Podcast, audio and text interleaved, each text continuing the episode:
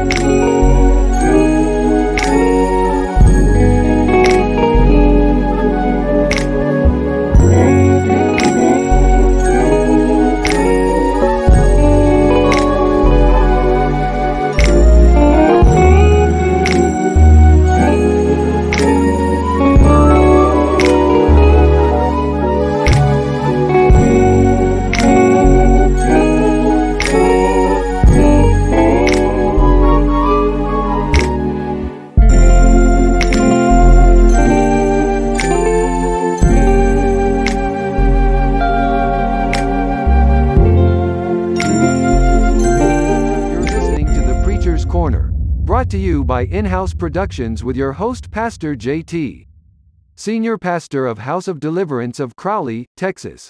We hope you enjoy this broadcast. This is an in-house production.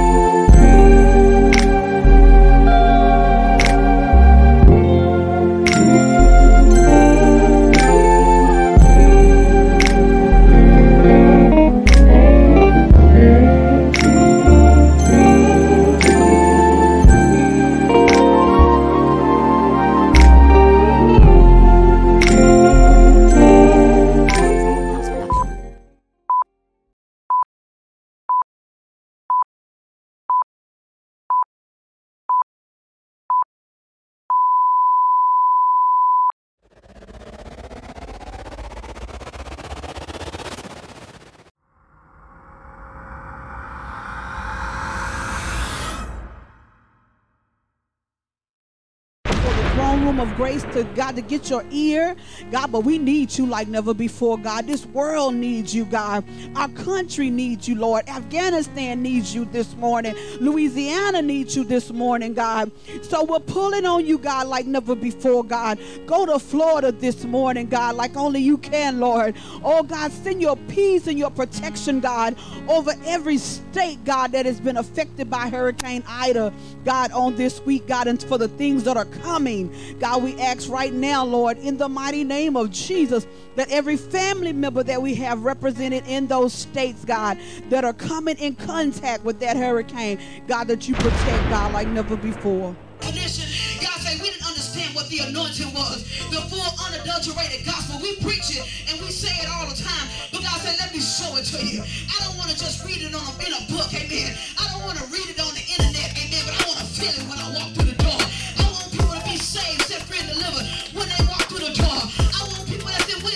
get out the wheelchair when they walk through the door. I want hearts to be repaired when they walk through the door. I don't want church as usual. But I want the Shekinah glory of God to rest in this place, y'all. That's why come I preach the way that I do. Because I know that there's a place that we can touch God that other people can't touch him. I know that there's some things that we can say that other people can't say and get God's ear. I know that there's some things that we can lay out and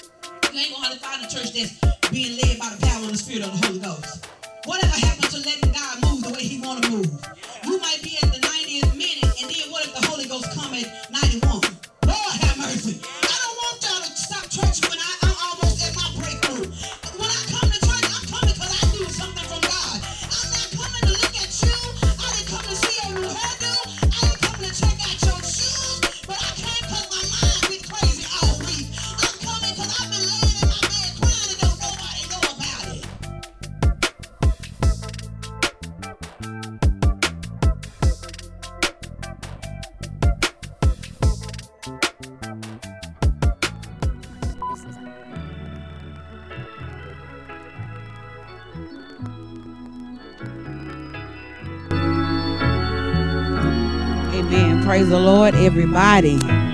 Amen. We give God glory this morning. Amen. For being back in the house of the Lord one more time. Amen. Come on, put those blessed hands together if you're glad to be back in the house of the Lord. Amen. One more time. Let's go ahead and stand to our feet. Amen. Good morning, HOD. Amen. We give God glory this morning for those of you that will be joining us this morning uh, for our worship encounter. Amen. We give you glory. Amen. For being with us today. Amen. We thank God. Amen. Because you could tune in to any other broadcast. We thank you for joining us this morning. Welcome to our YouTube family this morning. Come on, y'all give our YouTube family a hand this morning. Amen. If you have not had an opportunity, I'm going to ask you to go ahead and please share the broadcast. Just hit share on YouTube. Send it to your Facebook page, inboxes, whatever you like to do. Share this broadcast this morning. Amen. Also, make sure that you like this broadcast this morning. Amen. If you would like to become an online member, amen, in person member, please do so at imhod.com. Amen. There's also a lot of information there regarding our services, what we stand for, amen, who we are, amen. There's also different ways to give on that app as well, amen. That is again, I'm imhod.com. That's imhod.com. Amen. You can also become an online partner with us at www.wearemafia.com. Amen. Where we give back, amen, to our community, amen, and those in need. So if you know anyone in need, please don't hesitate to call. We are giving out food, amen, Monday through Friday by appointment only. Uh, the number and all the information is on the website as well. Amen. Amen. I'm excited to be back in the house of the Lord one more time. What about y'all? Amen. How many came anticipating something from God today? Amen. It don't help if you're not anticipating. Amen. If you just coming for church as usual, you're going to get a church as usual experience. Amen. But I thank God, amen, that I got something down on the inside that is hungry and thirsty after righteousness this morning. Amen. Wouldn't want to be nowhere else. Amen. But in God's presence. Amen. So we certainly give God the glory and the honor for being who He is in our lives. Amen. We do want to be praying this morning continuously for uh, Brother Brenda's dad. Amen. Amen. That God will heal him. Amen. Speedy recovery for him. Amen. We're going to continue to pray for those affected by COVID 19. Amen. We know it's a lot of people that we know that are sick with COVID right now. So we want to be praying, touching, and agreeing with them as well. Amen. I have several prayer requests that came through uh, while I was sitting and waiting after prayer for prayer for uh, people battling COVID, um, people coming out of surgeries or having a successful surgery. So we want to be making sure that we pray for them as well. I want to pray for uh, Brother Antoine. Pray for his mind this morning. Pray for his body that it lines up with the Word of God today. Amen. How many know that everybody is kind of in a struggle right now? Everybody's struggling in their mind. We're being fought in our minds. Amen. So we want to make sure that we are praying one for another. Amen. Praying that our minds line up with the Word of God, that our thoughts, amen, are, are, are the way they should be or where they should be. Amen. Amen. So we want to make sure that we strengthen one another. Amen. In this process that we're in. Amen. I also want to continue praying for the body of Christ this morning as a whole. Amen. Because how many know that the church kind of the church done lost its way? Amen. And so I want to be praying for the body of Christ as a whole um, continuously throughout this month. Amen. And I just want to be praying for uh, Brother Bodine's wife. Amen. For speedy recovery. I believe she'll be released from the hospital today.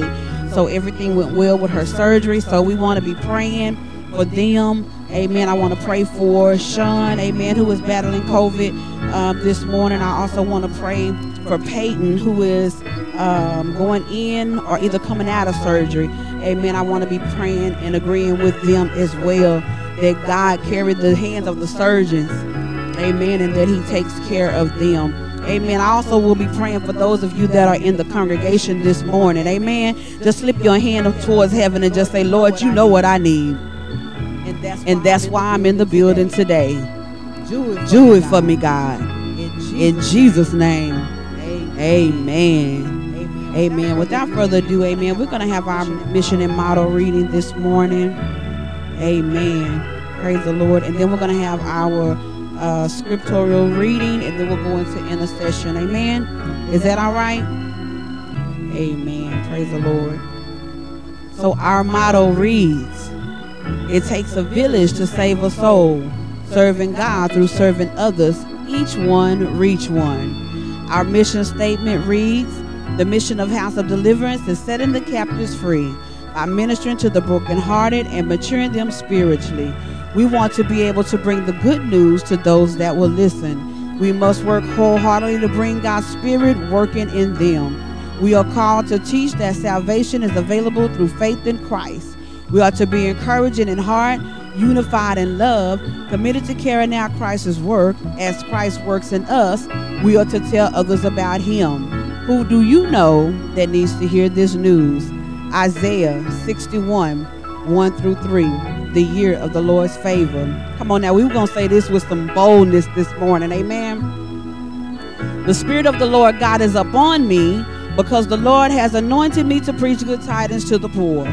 He has sent me to heal the brokenhearted, to proclaim liberty to the captives, and the opening of the prison to those who are bound, to proclaim the acceptable year of the Lord and the day of vengeance of our God, to comfort all who mourn, to console those who mourn in Zion, to give them beauty for ashes, the oil of joy for mourning, the garment of praise for the spirit of heaviness, that they may be called trees of righteousness, the planting of the Lord, that he may be glorified.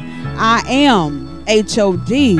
H O D, that's my church. Amen. Praise the Lord. I give God glory this morning. Amen. For his word. Amen. Being able to stand on his word. Amen. Everything else is going down in this world. Amen. But the word of God. Amen. That's the only thing that will stand. That's the only thing that's going to keep us, and that's the only thing that's going to help us. Amen. The word of our God. Amen. So we're going to have our scriptural reading this morning, and it's found in the book of Psalms 118 and 17. And it declares this I will not die, but live, and tell of the works of the Lord. The title of our prayer today is Truth is, I'm free. Somebody just look at your neighbor and say, Truth is, I'm free. Tell them you may not see it. I may not be acting like it, may not be walking in it, but the truth is, I'm already free. Lord have mercy. Pray this prayer with me. Thank you, Holy Ghost, for the grace to overcome and for the wisdom to filter the facts that are true. I'm so glad I know the truth. And because I know the truth, I'm free. And I walk in the joy of the Lord. In Jesus' name. I'm not consumed with survival. And I'm not dying. That I let the days and the weeks go by without living. I declare I have the grace to enjoy my life and not just endure my life. I decree and declare that I'm living abundantly and not just barely. I commit to myself that I will not waste another day solely focused on my enemy. I will not die. Not before I've lived.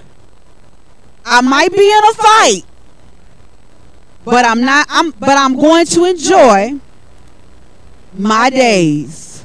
I might not have everything I want, but I'm going to enjoy what I have. I might not be exactly where I want to be or where I think I should be, but I'm going to enjoy my life just where I am. In Jesus' name I pray. I pray for peace this morning and for wisdom and for courage and for strength and for freedom from negative perspectives and from negative people. In Jesus' name, amen. Amen and amen. Somebody just holler out, the truth is, I'm free. Say, I don't care what it looks like, I'm free. Amen. Praise the Lord. Hallelujah. I give God glory for that declaration on this morning because sometimes you can feel like you're not free. Amen. But the Bible said that before the beginning of the earth, before the foundations of this world, God did everything and He rested on the seventh day. That means my freedom, my deliverance, my righteousness, everything I ever need was already done. Amen. Now I just have to walk in that place. Amen. And I give God glory this morning. Amen. For the fact that I'm free. Hallelujah. I don't have to know it right off the back. I don't have to tell it to nobody. Don't have to show you. Amen. But I can decree and declare that it's already done. Hallelujah. God, we just thank you this morning, Lord. Hallelujah. For always reminding us, God, hallelujah, of your works, God, in our life, Lord. Of the things that you've already mastered in our lives, God. The fact that we just have to walk it out. God, we just ask for strength this morning, God, to walk out what your word already says about us, God. That we may believe the truth of your word about each and every one of us, God. We give you glory today, Lord. Hallelujah for being our Lord of Lord and King of Kings. Hallelujah. You are the great I am. Hallelujah. You are the sacrificial lamb that was slain. You are he that is and was and is to come, God. We give you glory today, God. Hallelujah. That you are the truth, God, and make every devil a liar today, God. We give you glory in this place today, God, because you are Elohim, God. You are El Shaddai, God. You are Adonai today, God. You are Yahweh, Lord. You are my God and my Redeemer, God. You are my strength today, God. Hallelujah. And we don't take it for granted, God, but we thank you, Lord.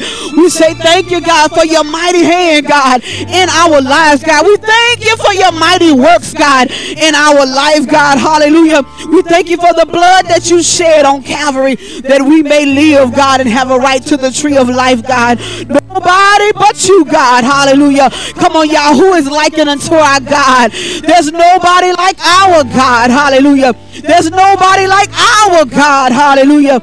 So, Lord, we give you glory today. Hallelujah.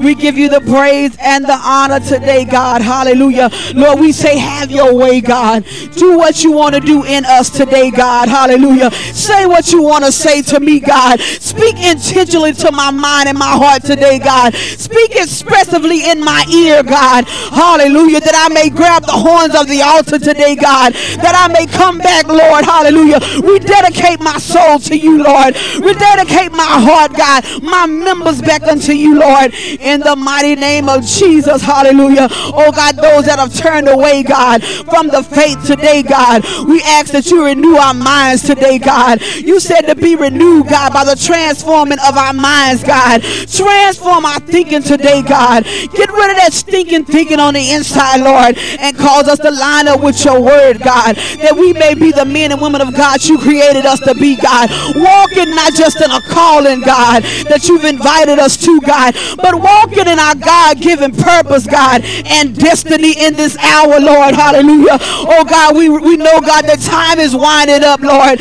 We want to walk circumspectly before you, God, not looking to the left nor to the right, God, but help us to stay on a straight, narrow path, God, one that causes us to walk line upon line, precept upon precept, God, not looking to the left nor to the right. Oh, but we're crying out today, God, that you keep our minds stayed on you, God. You said in your word, God, that they that keep their minds stayed on you, God, that you will keep us in perfect peace, God. I don't care what the reporter of CNN is today, God. I don't care what they're reporting on 4, 5, 8, and 11, but I re- believe the report of the Lord today, God. I believe what you have said about us today, God. I believe that I am the head and not the tail, God.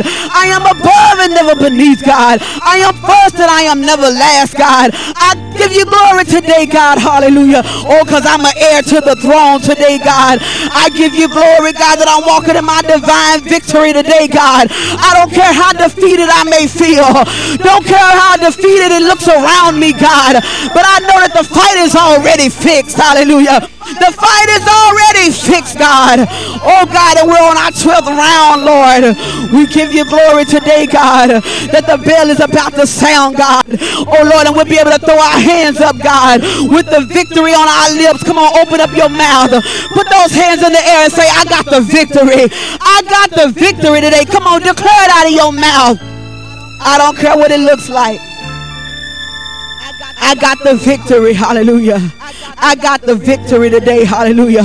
Truth is, I'm already free. Hallelujah. Because the Bible said, Who the Son set free is free indeed. Truth is, I already have salvation. Truth is, I'm already delivered. Hallelujah. Truth is, I'm already filled with the Holy Ghost. Truth is, I am who God say I am today. Hallelujah. I believe the truth of God's word today. Hallelujah. Make every devil be a liar. Hallelujah. In this house, God. In the mighty name of Jesus. Uh, Oh God, we came for combat today, God. We came for the war cry today, God.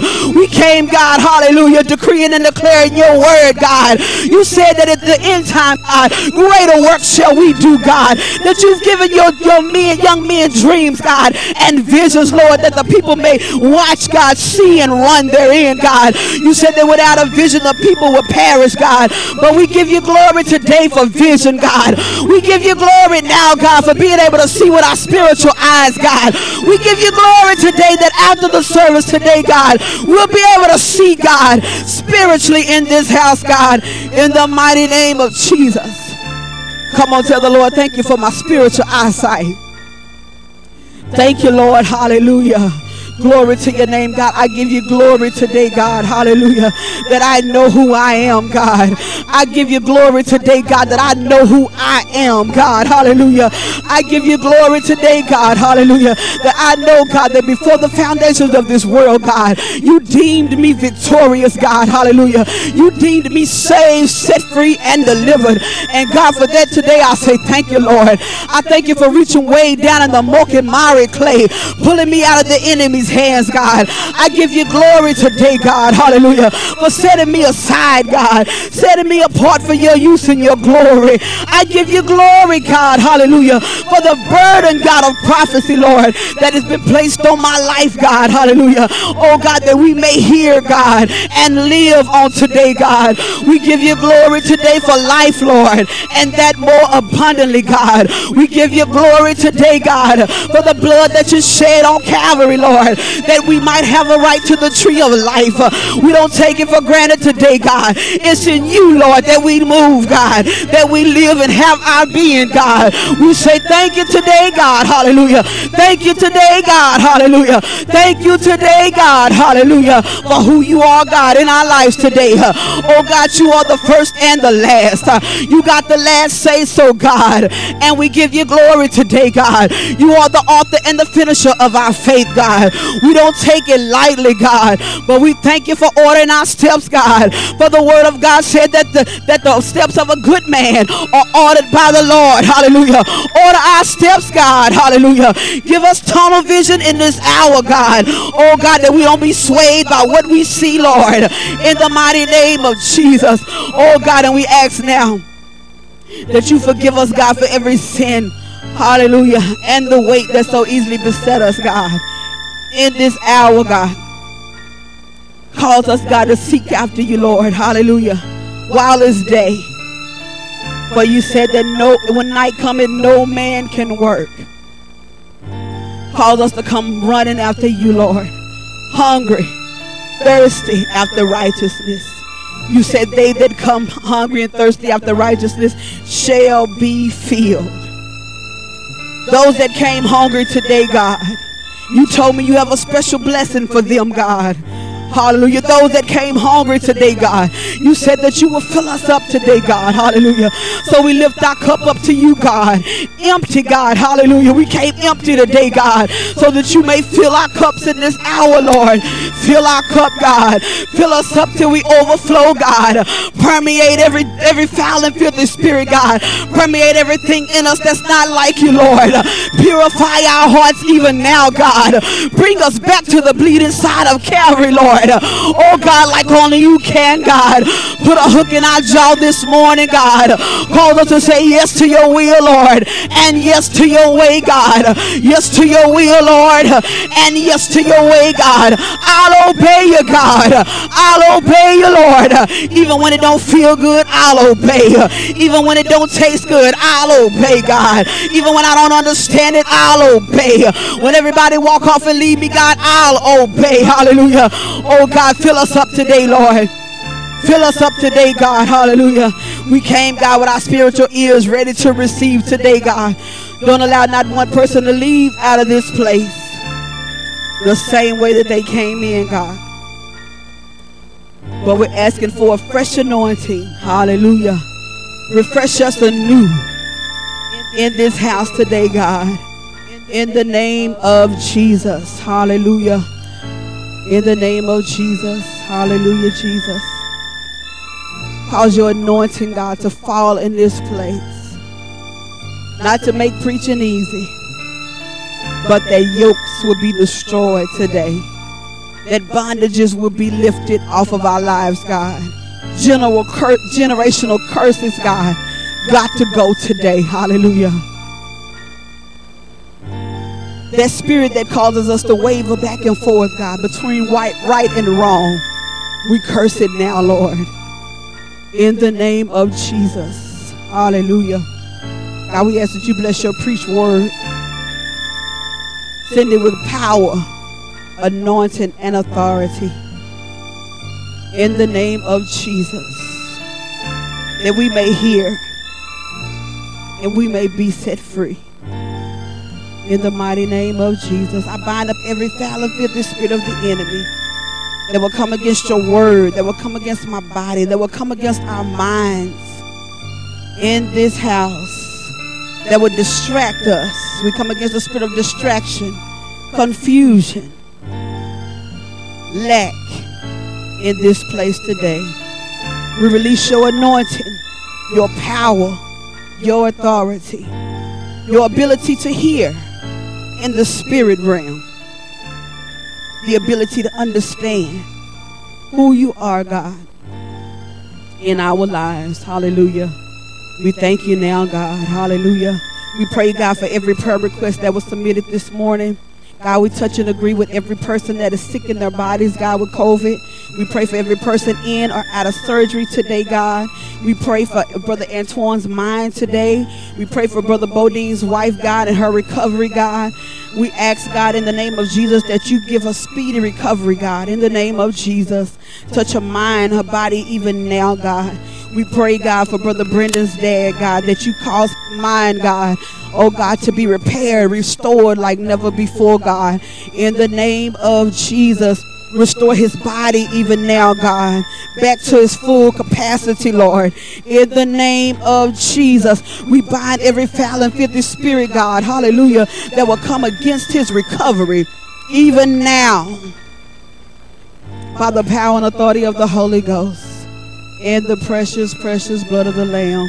God, I pray for every person that's under the sound of my voice today. You know what every person stand in need of.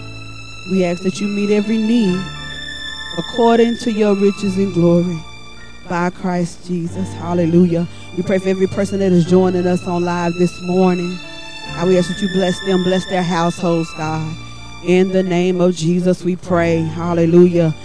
Thank God. Amen. Amen. Now come on, clap those hands like you know you free.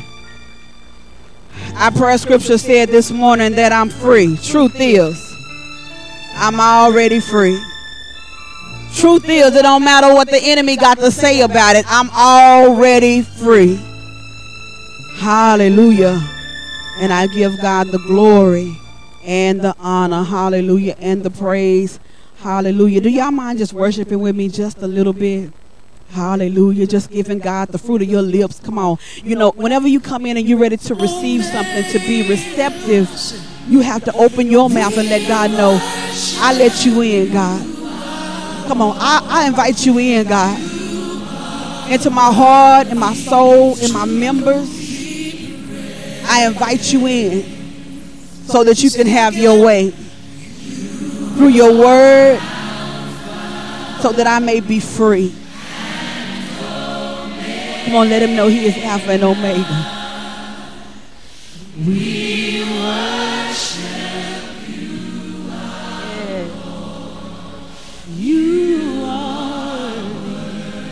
worthy. Lord, you're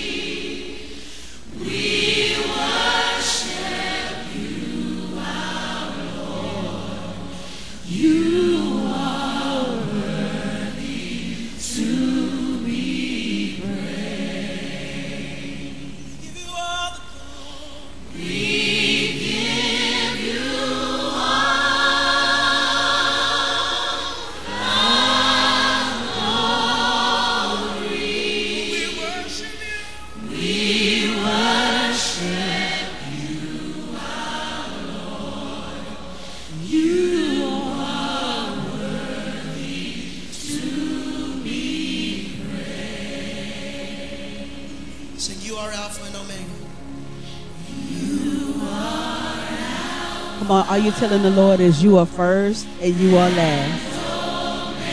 Hallelujah. Come on. Let me hear you sing that.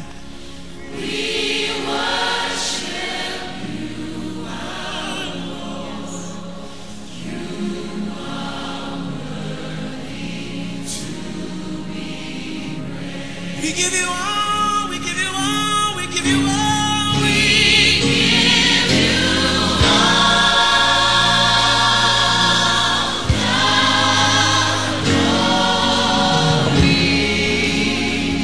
Give him all the glory. Can't nobody take his glory. But we worship you, Lord. You are worthy. Glory, God. Hallelujah, Jesus.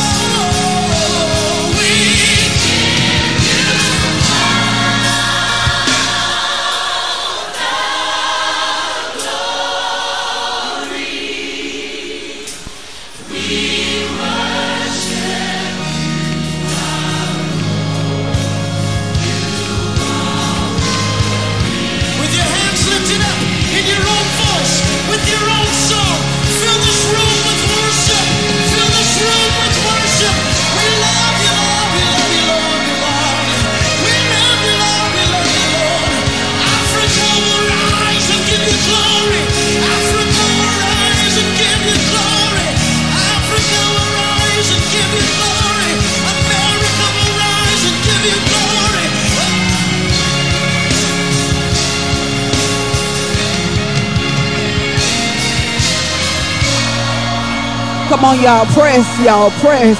Come on, let them know, Lord, we came to magnify your holy name today, God. Hallelujah. We didn't come for no other reason, God. Hallelujah. But to give you the glory, God. And the honor, Lord, so that you can move on my behalf today, God. I need something from you today, God. Hallelujah. I came hungry after you today, God. Hallelujah. I didn't come because I was invited. I didn't come, God, to be looked at. I came because I need you today, Lord. Hallelujah. I need something from you today, God. Hallelujah. Oh, glory, God. Move in this house, God. Hallelujah. In the name of Jesus. Glory to your name, God. Hallelujah. We give you all the glory. We give you all the honor, Lord. Hallelujah. We worship you, our God, because you are worthy to be praised, God. It don't matter what it looks like, you're worthy to be praised, God. It doesn't matter what I feel like, you're worthy to be praised, God. Hallelujah. Oh, glory, God. We give you all the glory. We give you all the glory.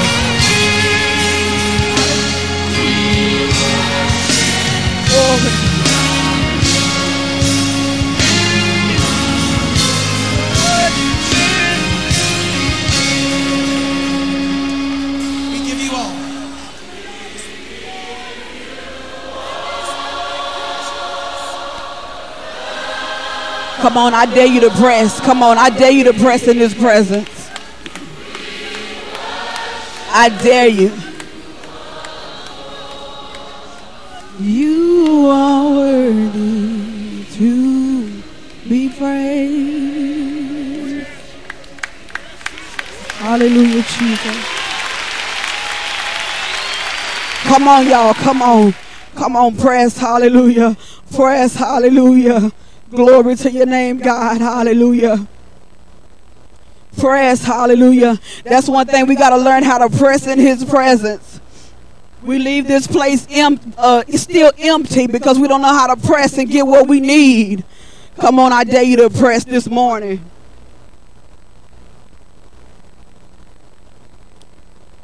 Glory to your name, God. Hallelujah. Glory to your name, God. Hallelujah, Jesus. We magnify you, God. Hallelujah. We magnify you today, God. Hallelujah. In the name of Jesus. Glory, God. Glory to your name, God. Hallelujah. Glory, God. Hallelujah. Come on, don't stop your praise.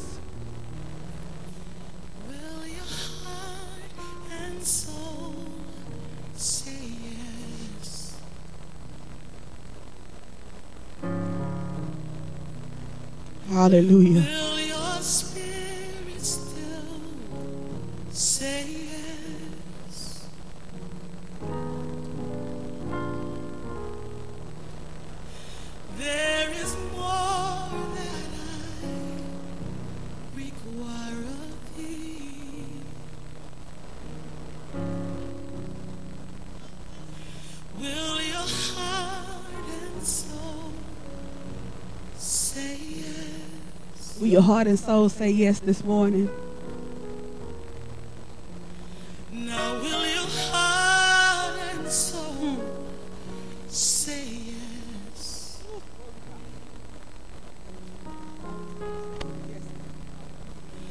Will your spirit still say yes? Yes.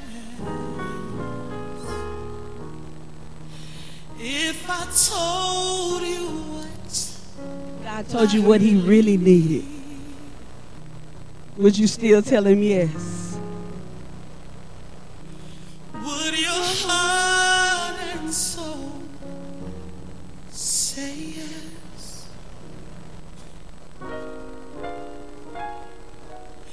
Now will your heart and soul say yes?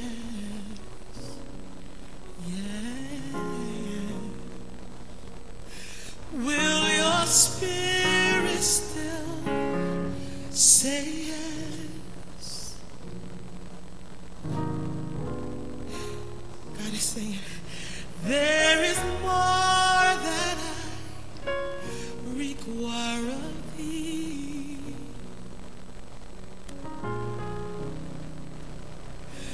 Will your heart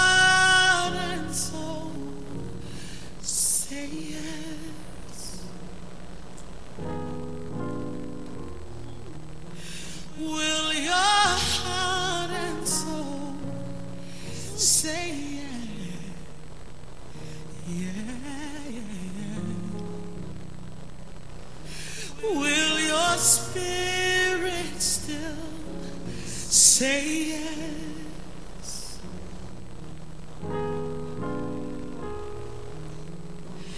If I told you what I really need from would your heart and soul say yes?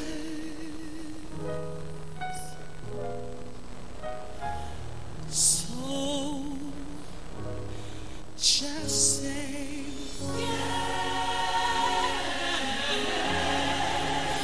Open up your heart and tell the Lord yes.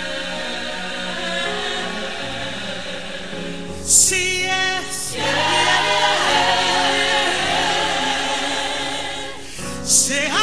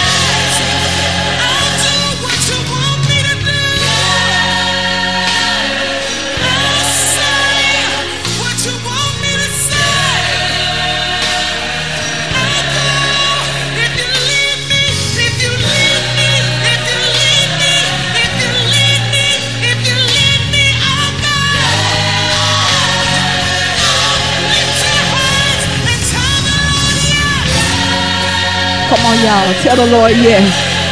Come on out of your belly, tell him yes.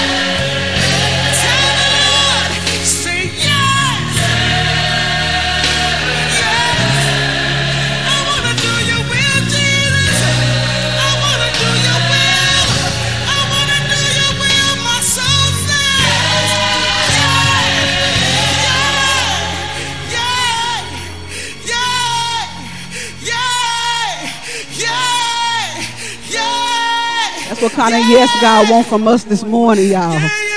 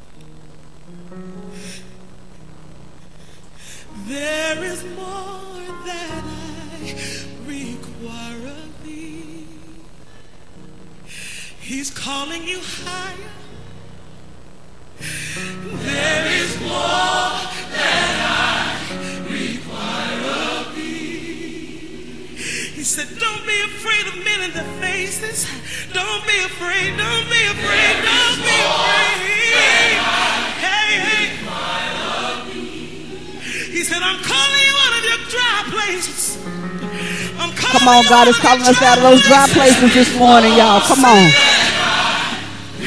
Come on up a little higher. Come on up a little higher.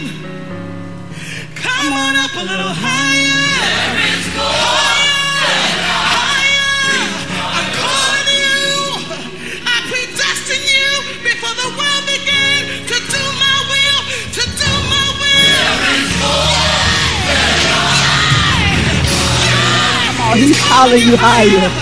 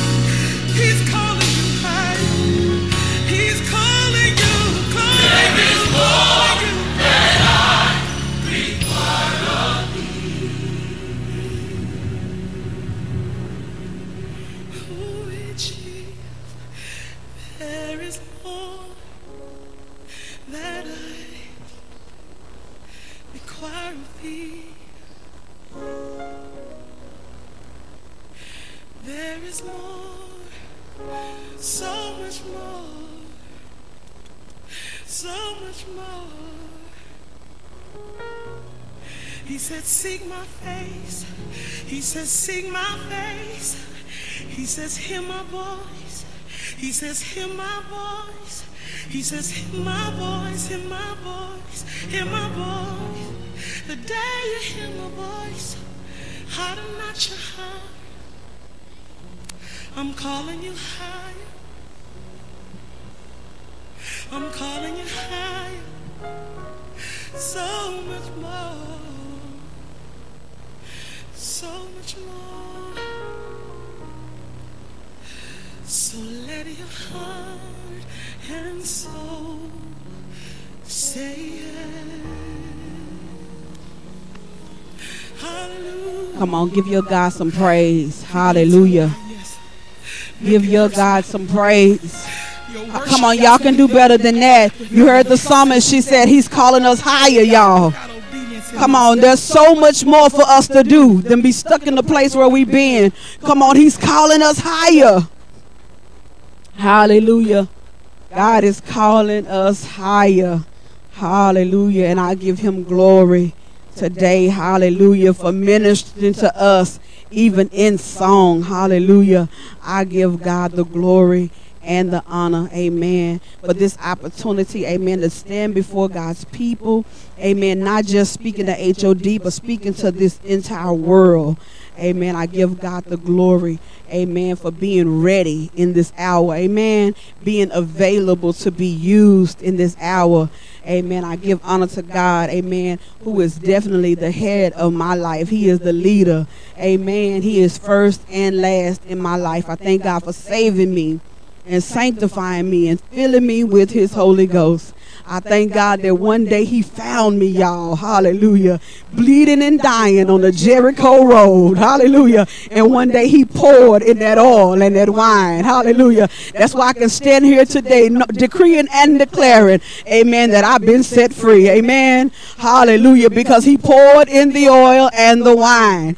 Amen. And I thank God, amen, that he pulled me out of the enemy's hand one day. Amen. And he saved my sin sick soul.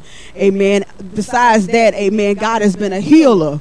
Amen. He's been a healer of my mind and my body and my soul. Amen. And I thank him for it this morning. Amen. I thank God for our pastor today. Amen. The best pastor this side of Crowley, Texas. Amen. None other than our own pastor, J.T. Mayberry. Amen. I thank God for pastor trusting me. Amen. To even preach all month. Amen. I give God glory. Amen. There is a word. Amen. From the Lord this morning. Amen. We're going to turn to the book of Zephaniah, the third chapter. Zephaniah is behind Habakkuk, right before Haggai. One of the minor prophets, Zephaniah. It's an Old Testament. I know we don't preach out of this book often.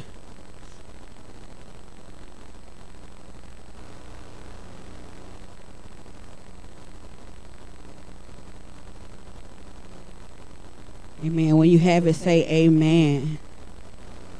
Amen. Praise the Lord. Amen. I'll wait for some. I want us to be on one accord this morning. Is that all right? Zephaniah 3. Is everybody with me? Amen. Praise the Lord. Amen. If you have it, say amen. You don't have it, say wait a minute.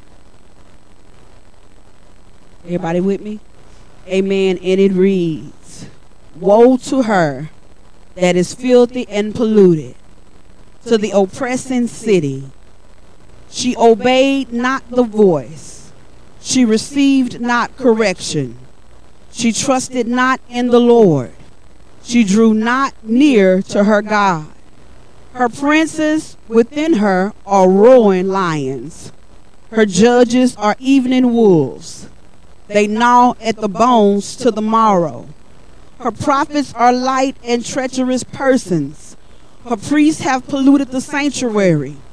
They have done violence to the law. The just Lord is in the midst thereof. He will not do iniquity. Every morning doth he bring his judgment to light. He faileth not, but the unjust knoweth no shame. I have cut off the nations, their towers are desolate. I made their streets waste, that none passeth by their cities, are destroyed. The cities are destroyed, so that there is no man, that there is none inhabited. I said, Surely thou wilt fear me that will receive instruction, so their dwelling should not be cut off. Howsoever, I punished them, but they rose early and corrupted all their doings. Therefore, wait ye upon me, saith the Lord, until the day that I rise up to the prey. For my determination is, gather, is to gather the nations, that I may assemble the kingdoms, to pour upon them mine indignation, even all my fierce anger. For all the earth shall be devoured with the fire of my jealousy. For then will I turn to the people a pure language, that they may all call upon the name of the Lord, to serve him with one accord, with one consent. From beyond the rivers of Ethiopia, my supplements, even the daughter of my dispersed, shall bring my offering. In that day shalt thou be not ashamed for all thy doings, wherein thou hast transgressed against me. For then I will take away out of the midst of thee them that rejoice in the pride, in thy pride, and thou shalt no more be haughty because of my holy mountain. I will also leave in the midst of thee an afflicted and poor people, and they shall trust in the name of the Lord. The remnant of Israel shall not do iniquity, nor speak lies, neither shall a deceitful tongue be found in their mouth. But they shall feed and lie down, and none shall make them afraid. Pray that God bless the readers, the hearers, the doers, those that understand His holy word. Amen. You may be seated in the presence of our God. Amen. I don't, well, I didn't have a specific title this morning, but God, He gave me for the month of October five words to deal with. And two, I'm going to touch on today, but I'm going to focus on one in particular. God told me that He was going to rebuild and restore. Amen. So I want to give you the definition definition for rebuild. The definition for rebuild is to construct, to build something that has been damaged or destroyed, to restore to a previous state, previous going before in time or order, to make extensive changes in something, to make extensive repairs to something that has been damaged.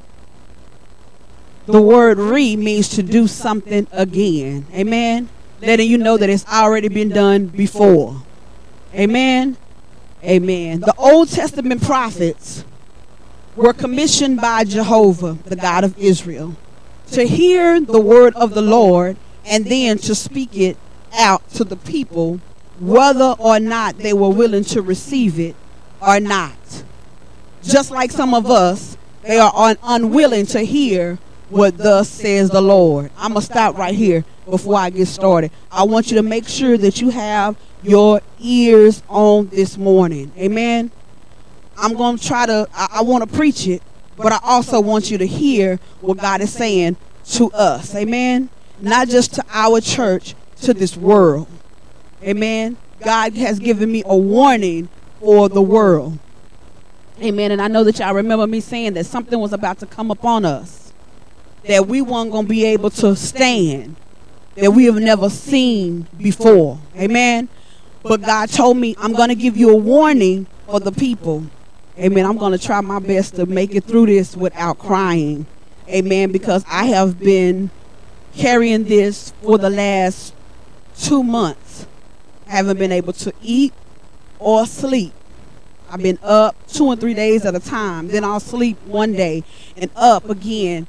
And God told me that He called me to be an end time prophet because there was a word that the people needed to hear, not just at HOD, the world needed to hear. That God has given us opportunity after opportunity, and that He was going to rebuild and restore. So if you got ears, I pray that you hear what God is saying to the church. Amen. I'm going to be preaching from Zephaniah because he is a minor prophet. You know, doesn't make a difference whether he was minor or major. It just simply means the length of what his prophecy was, which was three chapters, which is why they call him a minor prophet. He was he prophesied this back in the seventh century, y'all. So listen. God said Old Testament prophets were commissioned by God of Israel to hear the word of the Lord and then speak it out to the people, whether or not they wanted to hear it or not, whether they were willing to receive it or not. In many cases, the prophets weren't what we in the 21st century would recognize as prophets. Instead, they were chosen for a short period, and their only job was to hear what God wanted his chosen nation to know for that particular moment of time. I'm so glad to know that God chastises those that he loves. Is anybody glad about that this morning? That if God loves us, he loves us enough to tell us about our mess. Amen. Most of the time people get offended when the the prophecy or the word of God comes forth because we don't want to we turn a deaf ear because we don't want to get out of our mess. Amen. But when God sends a warning, it's time for us to turn away from that stuff. Amen. Amen. But I'm so glad that, to know that He chastises me because He loves me. Amen. Look at your neighbor and tell him God loves me. That's, That's why He'll always. Oh, y'all saying I'm wimpy already. Don't get scared. I ain't going to talk about your mess this morning. Turn and tell your neighbor, say, God loves me. And I'm so glad that He does because he always tells me the truth about myself. The prophets were God's spokesmen, speaking for God in the times in which they lived. As they went about their normal activities, they would have a positive awareness that God had a message for them to give the people.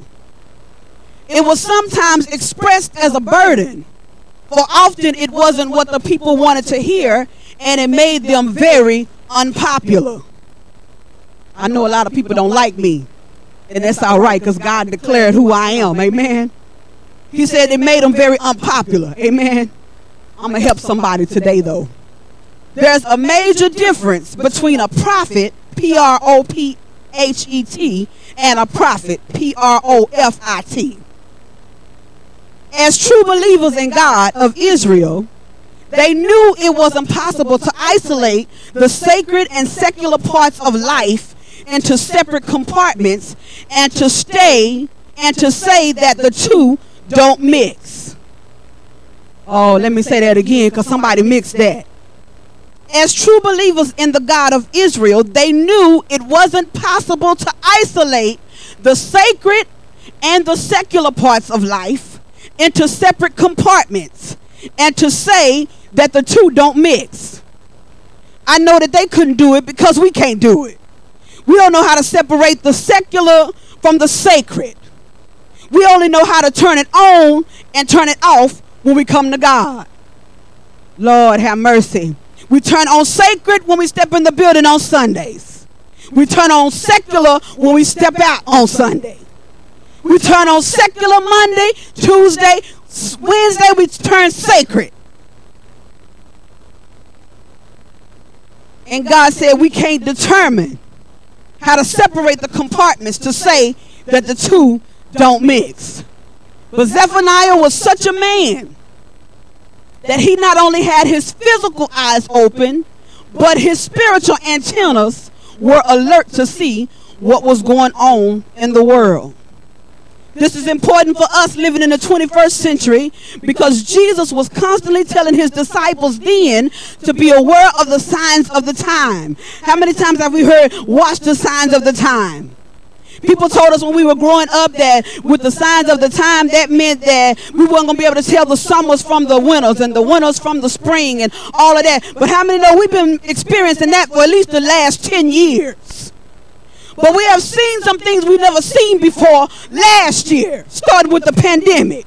We ain't never been in a pandemic before. We ain't never been without electricity before. We have never been without water to flush our toilets before. We ain't never fought over food before. We've never been in an argument with somebody at the store over a roll of toilet tissue. Nobody was on the internet selling Lysol before. Lord have mercy. I'm trying to show you, see, you're looking for the wonders and the summers, but I'm trying to show you that the signs of the time have already arrived. He said that he told the disciples to be aware of the signs of the time, to recognize the significance of what was happening in the world around them. As Christians, we have a duty to be both spiritually and socially conscious, but we're only socially conscious. We only know what the preachers say on Sundays and Wednesdays. We have no spirituality about us other than our soul that dwell on the inside of us. I know if you can't say amen, just say ouch. God said that we should be both spiritually and socially conscious to ev- evaluate what's going on around us. I ain't talking about the news. I ain't talking about turning on CNN. I'm talking about your spirit man. You ought to feel that when you go outside, the daylight don't even look the same. You step outside right now, it look like a whole new world. The sun don't shine the same. Oh, y'all don't want to have church this morning. The sun don't look the same. I, I cried telling I was trying to explain to Brother Whalen and Sister Kinsey, y'all. Lord have mercy, I'm gonna try not to cry. But people don't even look the same to me. I'm looking at y'all, but y'all don't look normal to me. What I see out of my eyes don't even look the same. How I feel around people don't even feel the same. I don't even have a desire to eat food because I just don't feel the same. I sit and cry for the last two months. Pastor can tell you every single day I'm struggling when I do go to bed. I'm struggling in my sleep because I know that something is happening and I can't put my finger on it. But God told me, I've raised you up for such a time as this. He said the prophet's message was often a combination of foretelling and foretelling. I'm, I'm, I'm going somewhere, so y'all stay with me. He said that the prophet's message was a, a combination of foretelling and foretelling. For F O R T H and foretelling. It was a dual role. They told forth God's message in their own situations personally. How somebody can come to you and say, hey, God told me to tell you X, Y, Z. That's forth telling. Personal. While their world over 2,500 years ago can seem to us strange and remote, in principle, nothing has changed. And we can often see equivalent situations in our day and time. But in addition to foretelling, they also foretold what would take place in the future as it would affect their nation and even their world. Listen very carefully. I don't care what you thought God said. The actions of men and women inevitably have consequences, and especially to those whom God has revealed his law. Y'all better stick with me. Listen to what God is telling us. He said, I don't care what you think I said to you. All the years you've stood up under the word of God. He said, but the actions of men and women would inevitably have consequences, especially to those to whom he has revealed his law. You got consequences because you know right, but we do wrong. In other words, this is important because this is where we are spiritually. Anytime there is rebellion, it will bring judgment upon the land. But if there is genuine repentance, God in his mercy and grace will bring about restoration and blessings. I'm going to pause right here. Because a lot of times people come to church and think that this is all that is to this. I'm going to say, I'm going to get saved today. I'm going to cry. I'm going to shed a few tears and praise and worship. I'm going to go back home and do whatever I want because that's all it is to it. But when you close your eyes, you got to answer to God. Not to me, not to pastor, not the person sitting next to you. You got to answer to God.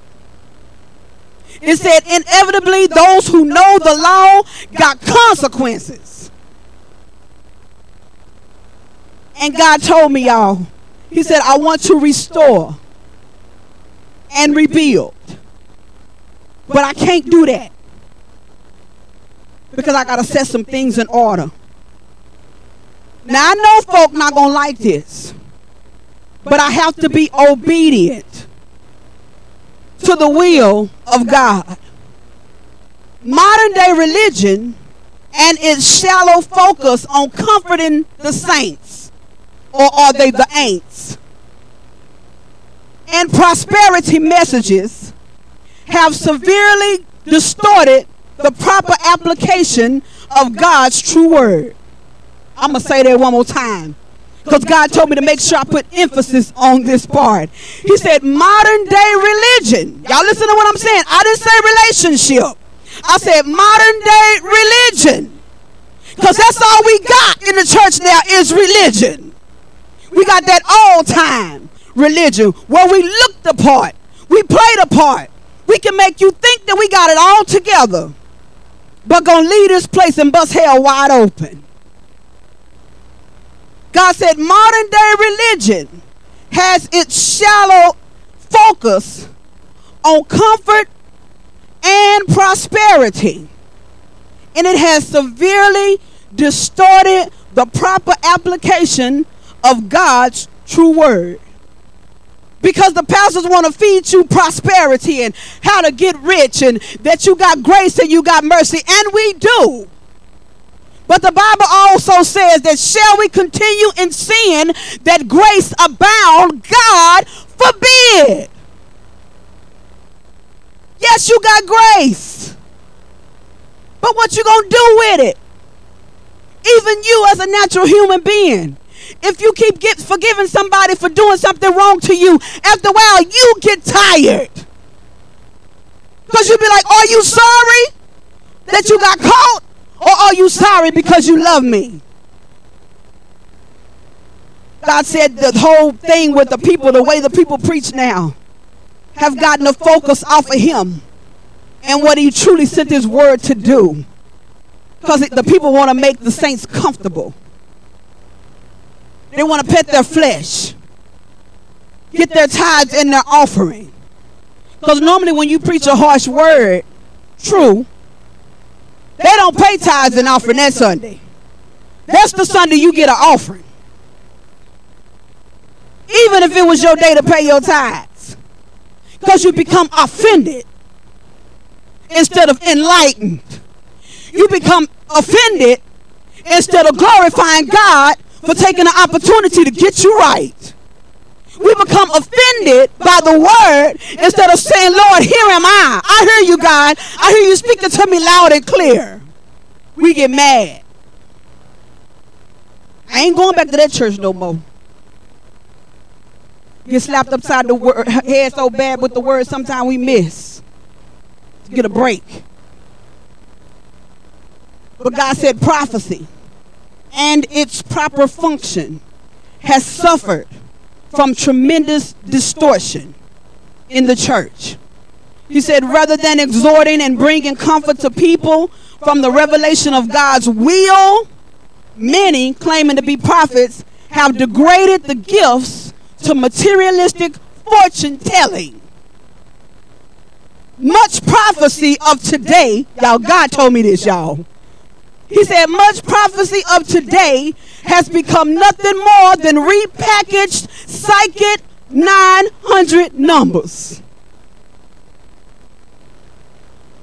Only difference between the prophet P R O F I T and Cleo is that she ain't saying call me now. She is on every other channel you scroll on Facebook telling you, come on in, I got a word. I'm prophet such and such. I got a word for you, $50. Come on. So that seed of $50, then look down at the people's pictures and try to figure them out. It ain't hard to know that if you're a young woman, possibly you have children and you're struggling. But when true prophecy go forward, don't nobody got to ask you a question about who God say you are. True prophet is going to tell you about you without even having to ask a question. In this hour, I'm going this way because God said in this hour we're being tricked and hoodwinked by the prophets. They're on the line making you feel good, telling you about your houses and your cars and your money that cometh. But I tell you all the time, how can I tell you that God's going to bless you when you're disobedient? You don't even bless your children when they're disobedient to you. You don't even give them uh, their, their allowance during the week when they don't clean up like you told them to. You don't reward bad behavior. Where do you think you got that from? Oh, I hear you. Your mama. Well, where do you think your mama got it from? Her mama. Well, where do you think her mama got it from? There is a God who everything in him been placed in us over 2,000 years ago. Your, your actions, your characteristics, what you do mimics who you're supposed to be called to. But God said that now we've been tricked by these repackaged psychic 900 numbers. Everybody wants a card reading. They got all kind of boy. I got in that new group that uh, what is that? Bigo. It's so many card readers. All night, folks up at I, I wake. You know, if I if I do go to sleep, I get up and I look at my phone and they all on there at three or four o'clock in the morning, and folks on there getting readings. If you that desperate for information about who you are, get on your knees. The psychic 900 number can't help you. They don't have a hell or a heaven to put you in. Can't tell you what thus says the Lord. They flipping over a bunch of cards that's been used and abused.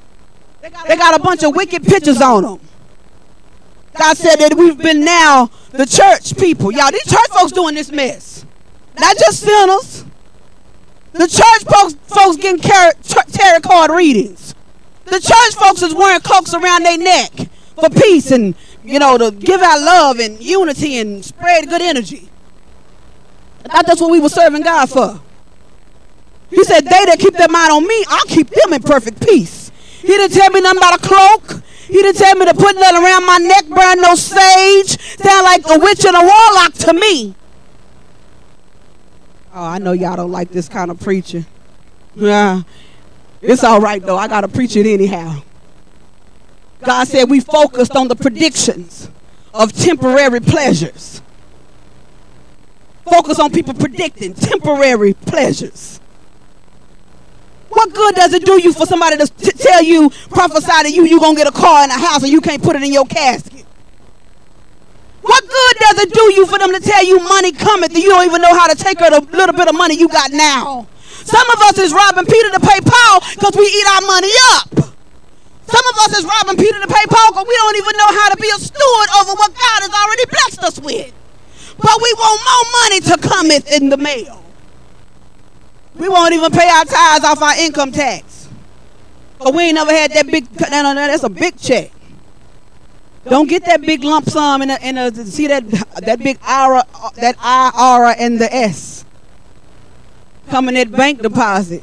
Once you see that big check, then it's, followed up by that good old stimmy from last year. Boy, we thought we was living high on the how. Everybody, baby, everybody had Malaysian down to their ankles, nails, and this year they robbing Peter to pay Paul because we're looking for temporary pleasures.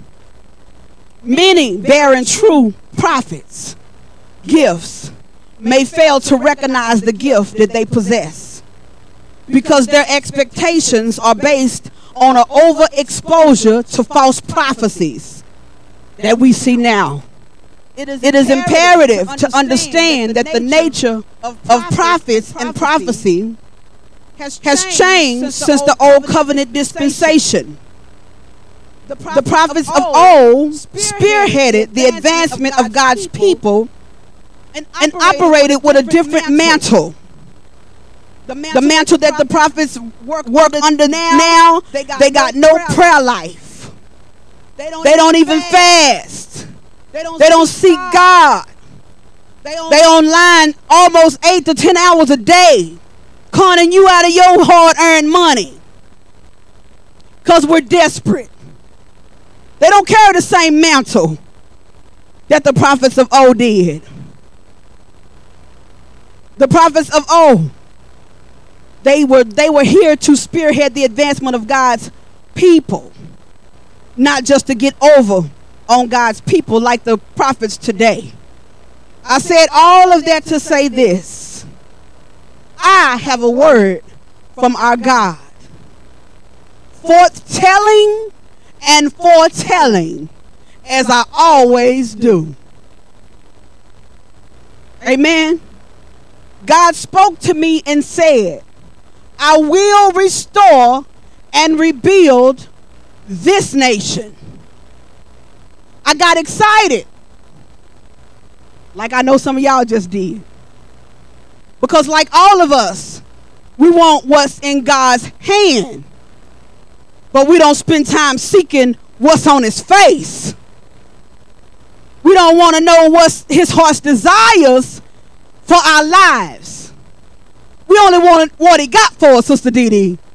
Chasing out the next blessing. Chasing for the next prophecy. God said, but don't nobody want to seek my face. So I immediately began thinking on all the shout you scriptures. I said, woo, we're going to go into Women's Month and going to. I started looking for all the shout you scriptures. And God said, nope, that ain't it. I looked for another one. Nope, that ain't it either. I went to another one. I said, oh, this is it. Because he said he came to pluck up and throw down and build up. That ain't it. And God took me to the book of Zephaniah 3 1 through 13.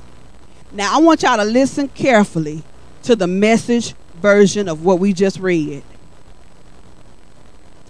The title on this in the Bible here is called The Sewer City. Sewer City. It says, Doom to the rebellious city, the home of oppressors, Sewer City. The city that wouldn't take advice when I gave it to them, wouldn't accept correction when it was preached to them, wouldn't trust God when He asked us to, wouldn't even get close to their own gods who they created. Her very own leaders are rapacious lions. Her judges are rapacious timber wolves. Out every morning prowling for a fresh kill.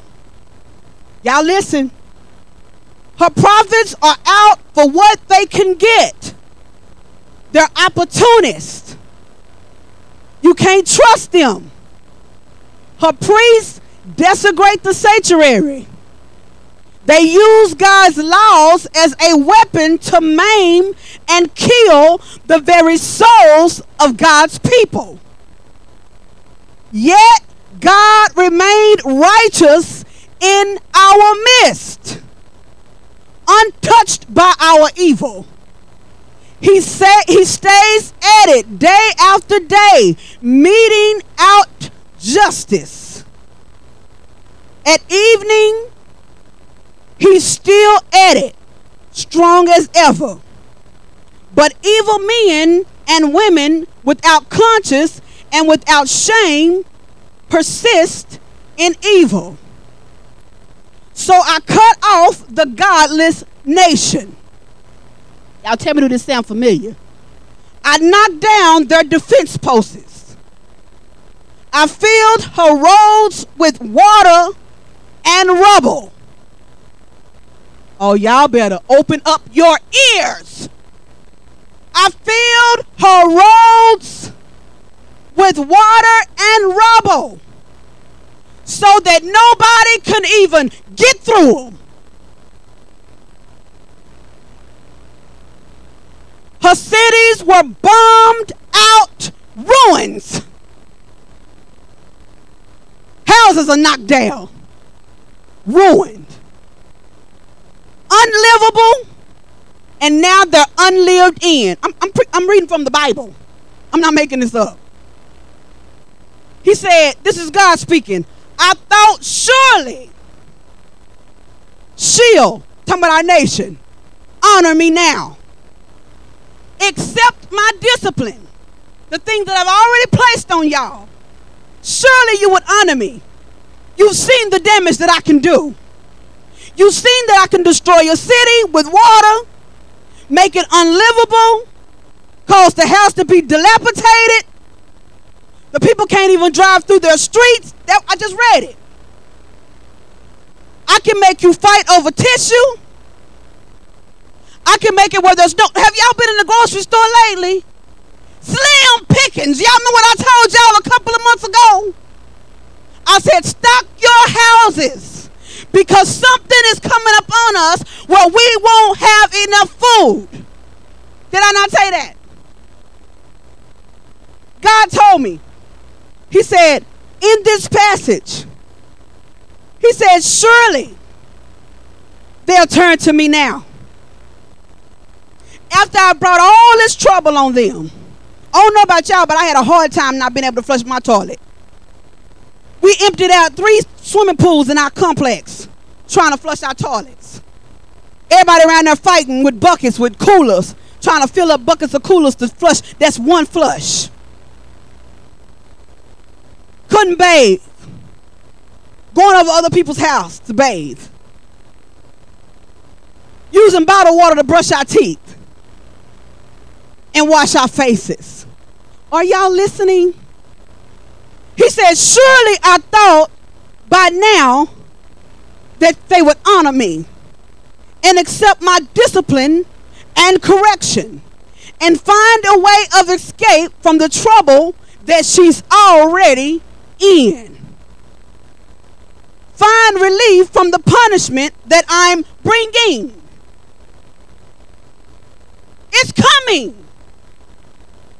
More is coming.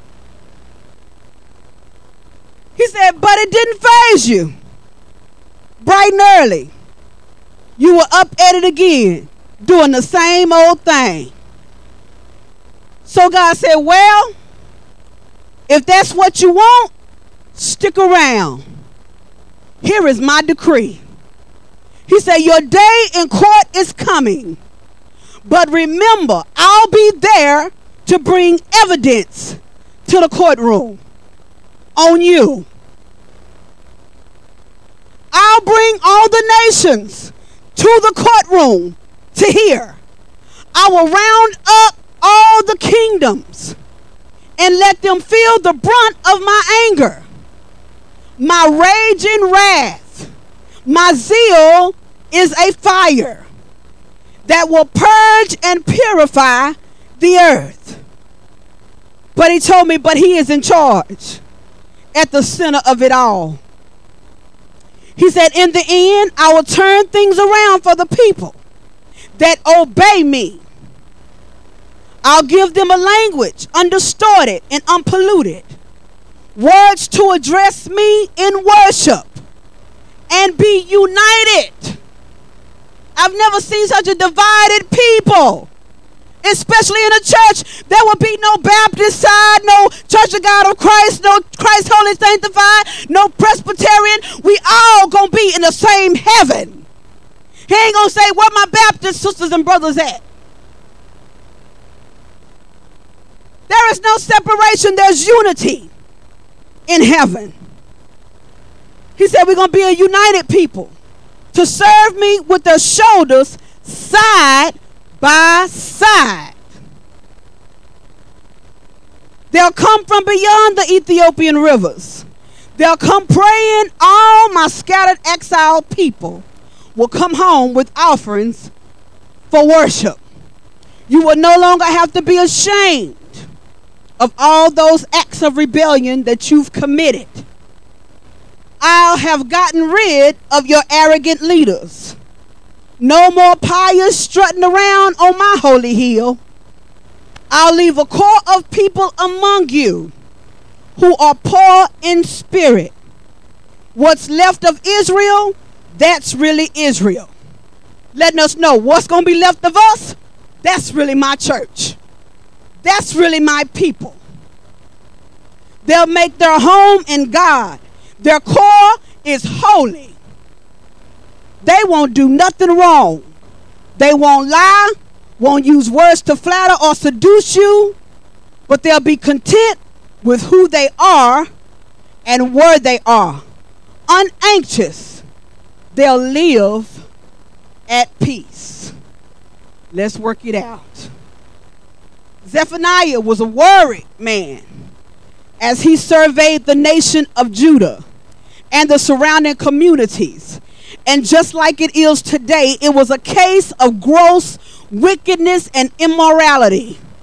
There was the most appalling spiritual darkness within the leadership of both the crown and the temple. When God told me that, I didn't understand what He meant of both the crown and the temple. But He said, There is a gross wickedness and immortality, immorality.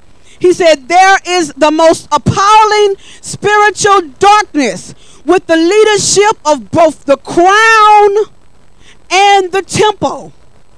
For us today, let me make that plain. For the president and the government officials and the church, it's them against us. Oh, y'all can look confused if you want to. I told you before it started, listen with your spirit. There is a war going on in the spirit realm, y'all. And it is between the White House against the church.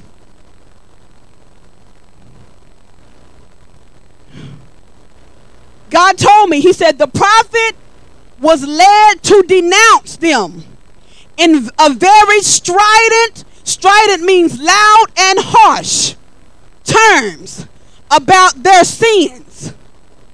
So Zephaniah saw very clearly that such a state of affairs could not continue unchecked. God told me, you make sure that these things don't continue to go unchecked. Oh, I see. You know, it, it- it's it's it's a hard thing when you got to preach and you look out at people who don't want to accept or acknowledge or don't believe. But you're gonna be the one that's gonna be running and knocking on my door. You the, you the one gonna pick up the phone and be calling me when this stuff go down. I'm telling you something. I know y'all. The Bible says it plainly. God is not mocked. Whatsoever a man soweth, that shall he also reap. So the prophet warned them of the coming destruction. In chapter 1, Zephaniah only got three chapters, y'all. It was all warning. In chapter 1, God told the people, I will sweep away everything from the face of the earth if you don't listen to what I got to say.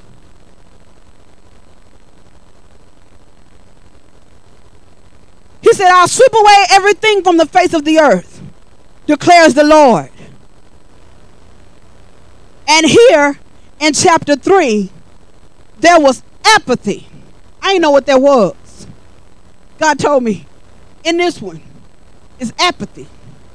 And I said, "Well, let me go see what that means. Let me tell y'all what apathy means.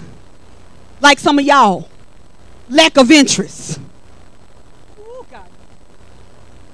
He told me, y'all. Ooh, ooh, he told me. Listen to what I'm saying, y'all. He said there was apathy in this third chapter, lack of interest when it comes to God.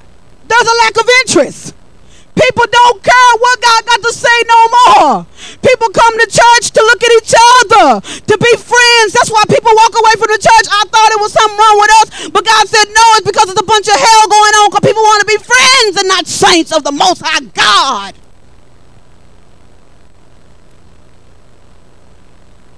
He told me there was apathy, a lack of interest. Listen to this a lack of emotion and a lack of concern for the things that are coming. He said, and there's indifference in morality, both in state and in the temple. Oh Lord, let me help y'all. The word morality means principles concerning the distinction between right and wrong, good and evil, good and bad behavior. He said there was apathy and an indifference. There was a lack of interest and emotions and concern about coming to terms with the principles distinguishing between right and wrong. It was a lack of interest. Whether somebody was doing right or whether they was doing wrong. It don't matter no more if you got good or bad behavior.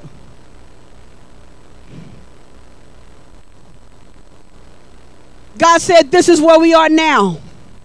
There is apathy and indifference, immorality, both in our state, with our representatives, and in the church. I'm going to tell y'all why it got so out of hand with the state. Because the church lost their way. Ain't nobody on the wall like they used to be. Don't the the, the the intercessors ain't on the wall because they too busy trying to make a name for themselves on Facebook. Ain't nobody crying out no more. They ain't got their face to the wall no more. The saints don't have their hand to the gospel plow no more because everybody trying to get their name called, trying to receive their crown now. God said, "There's no intercessors, no prayer warriors, nobody that's combating what the government is doing to our country." So because the door has been left open, and I I'm not talking about leaving the door open like Bruno Mars. I'm talking about the door of your heart. He, he trying to leave the door open for something else. God said, the doors of our heart been left open. So the enemy can come and go whenever he get ready. And because of that, he's turned the hearts of our judges, the people in position, our president. Y'all do know the president is really not in charge. And I'm not saying that because I'm saying God is in control, because I know that. But there are some people that make him make every decision that he makes, whether he agrees or not. There is a cabinet that makes all the rules. And guess what? They don't care about right or wrong. I'm going to tell you why I know that. Because now boys can be girls. Whether you have a male private part or a woman private part, you can be whoever you want to be. They approve you to get a shot for if you're a girl now to grow a mustache and a beard. Will call you James when your name used to be Jamie. And they'll say that it's okay for Jamie to go in the bathroom with your little girl. But she thinks she a boy.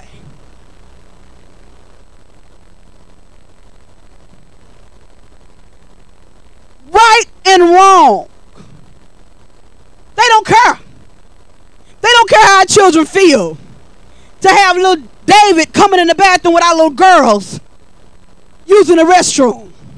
See, they introduced it to us a little while ago when they came up with the men's, the women's restroom, and then the family.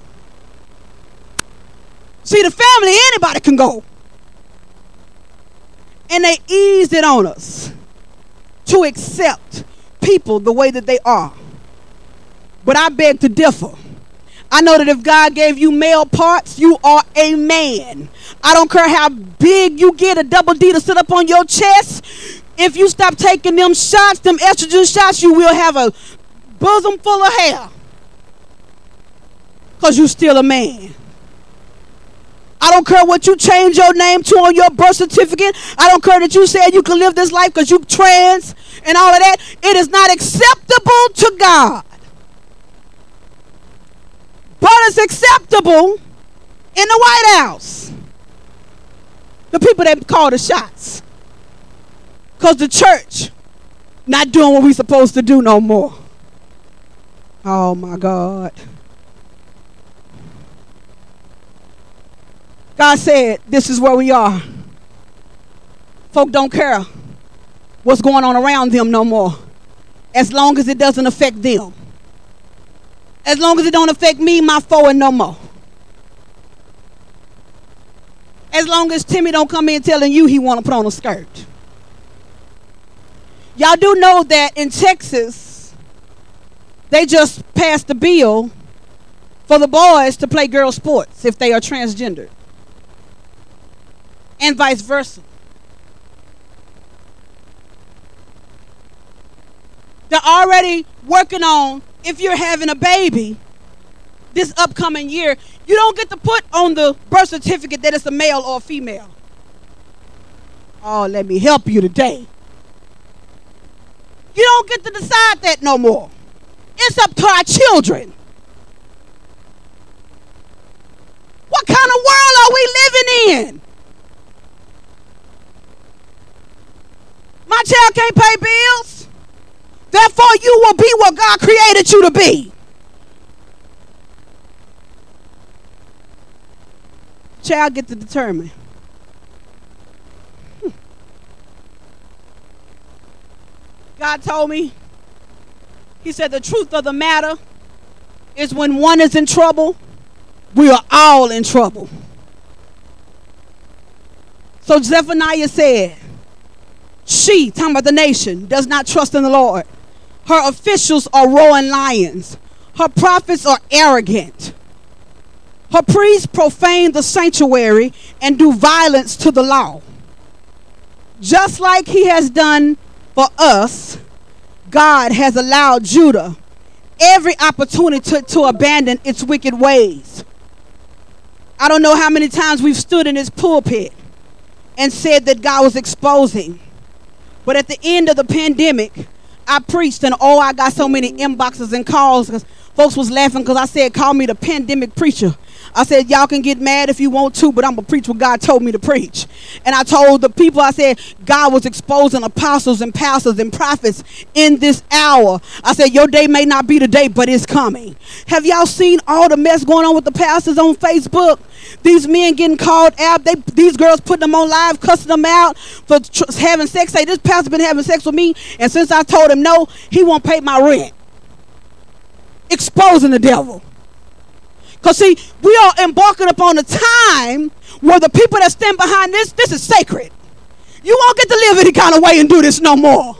This is over. That's over. Playtime is over. See, I know we've been preaching that and it's, it's cute and it sound good, you know, because it's a, it was a cliche. But now God done brought it to our face. He said, playtime is over. Every person that graced the pulpit over every church in the United States will be exposed. Guess what? Not just the pulpit. You too.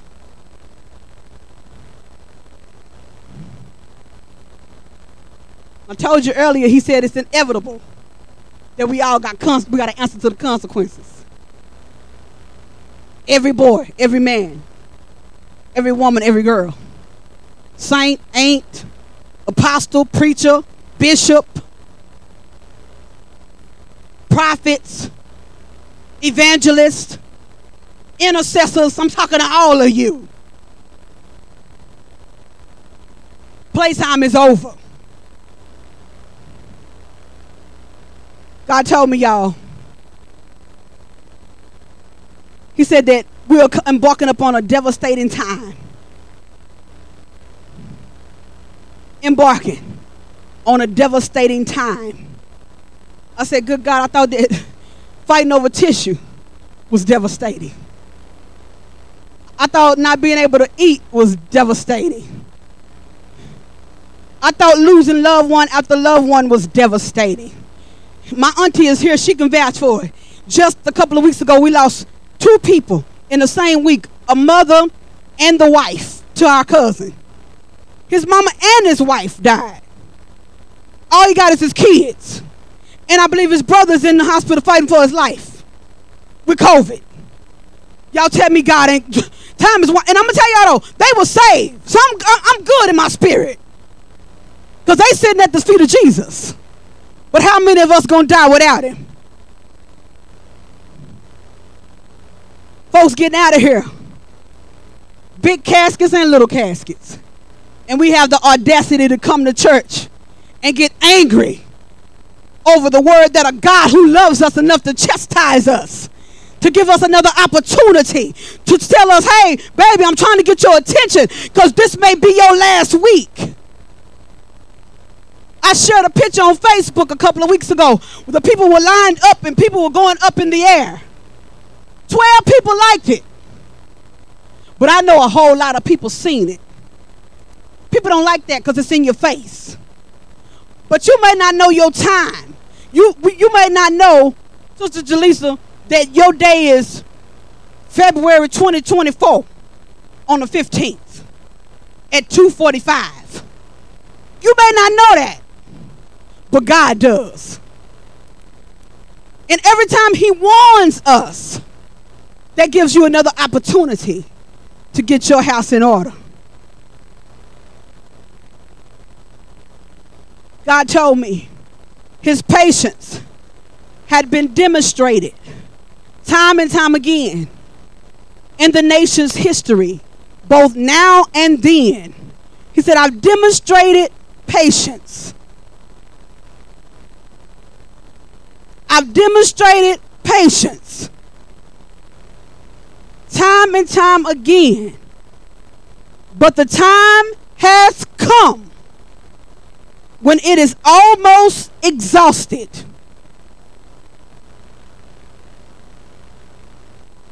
His message is one of total and devastating but divine judgment. Don't make the mistake of thinking that these prophecies were applicable only to the nation of the seventh century. That's why I told you what prophecy was in the beginning. Because God told me that I was to take that prophecy from Zephaniah in the seventh century, pack it, and bring it to, with me to the 21st century.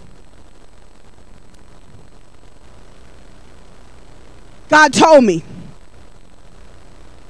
what prophecy really means. He said, let's be aware that one prophecy may well contain foretaste of events that still await a future fulfillment. It didn't happen then. Ooh, uh, y'all ain't getting it because y'all wouldn't have been quiet. It didn't happen then.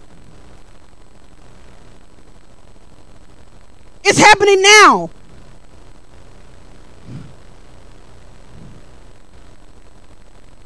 He said it's a foretaste of events that still await a future fulfillment. Don't get it twisted. The conflict, the disorder, and the confusion of this decade haven't taken God by surprise. By no means necessary. But there's every reason to believe that God has allowed us the same warnings of another great day of the Lord. When the Bible talks about in Zephaniah another great day of the Lord, that is when the prophecy goes forward. Today is another great day of the Lord because He gave us an opportunity to hear what was to come. And this is a great day for you to say yes to God and no to the devil. Lord, have mercy. God hasn't torn up his laws. There's not more than one way to get to God. Jesus said it best I am the way, the truth, and the life. He said, Nobody can come to God except my spirit draw them. You can't even come to God unless He invites you. Lord have mercy. Can you tell me how retarded that sounds for somebody to been invited to come where God is and you still won't accept the invitation? My God. He said, I am the way. I died so that I can pave the way. I am the truth. I'm the truth of God's word in man form. I am the life. I came to give you life and that more abundantly. No man can come except my spirit draw you. You mean to tell me your spirit only drawing you to, to kickbacks? Smokeouts? Barbecues? Funerals? Weddings? Because there's a whole bunch of them going on right now. Babies being born? That's the only thing your spirit is drawing you to at a time like this?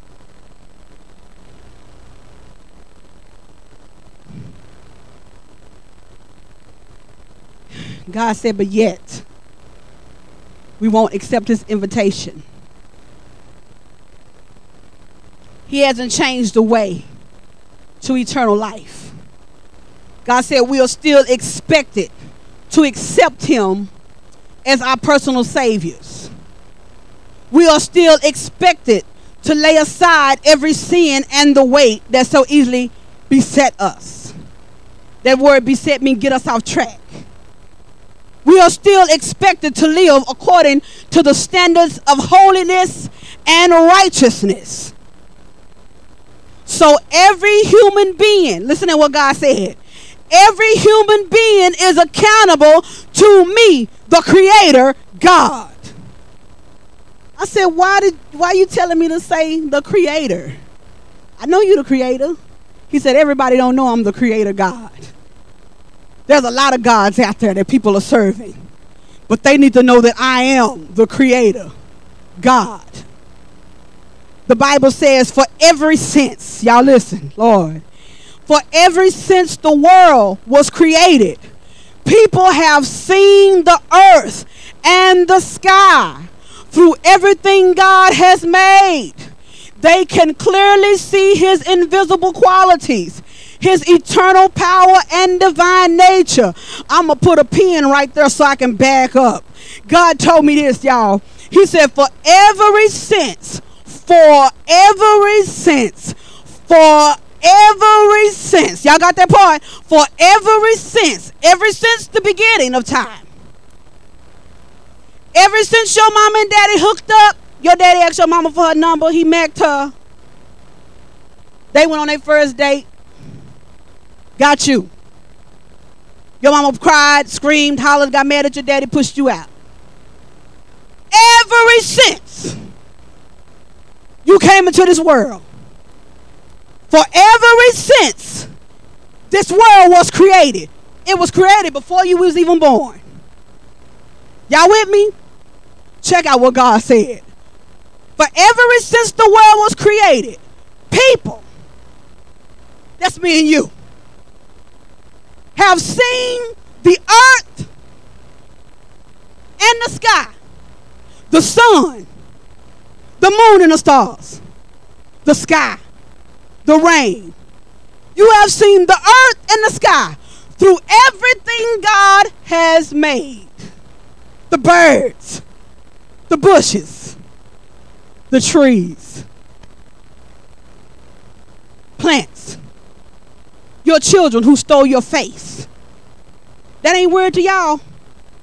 That you made this human and you look at this person that stole your face And that's not weird to y'all?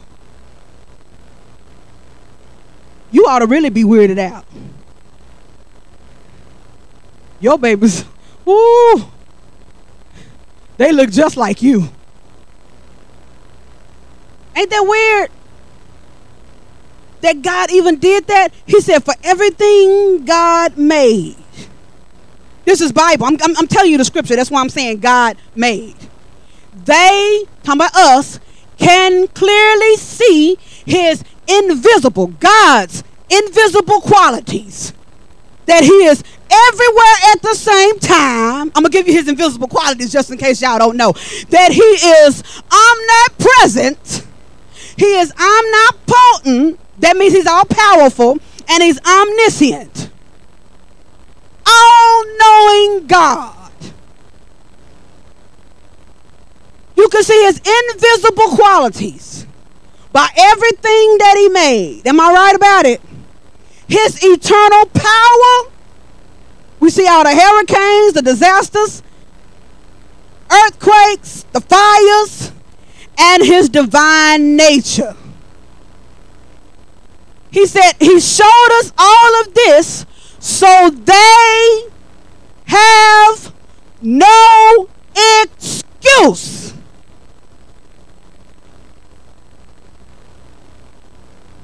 For not knowing God. Look at your neighbor and say, You got no excuse. Every time you get out of your bed and your heart beat again, you got no excuse. That's an invisible quality that he caused your heart to beat on time. He caused my heart to beat on time way in Forest Hill, but Sister Alex and them live way over there in Timbuktu, over off of 35, and her heart beat at the same time. You mean to tell me that somebody way in Africa is over there praising the same God we praising today and their hearts beating on time? You mean to tell me the people in California who are two hours off from us, but they woke up this morning and their heart beat on time? That is an invisible quality an, and characteristic of a divine God that we serve. He said he did all of that and yet people will argue with you that it's science.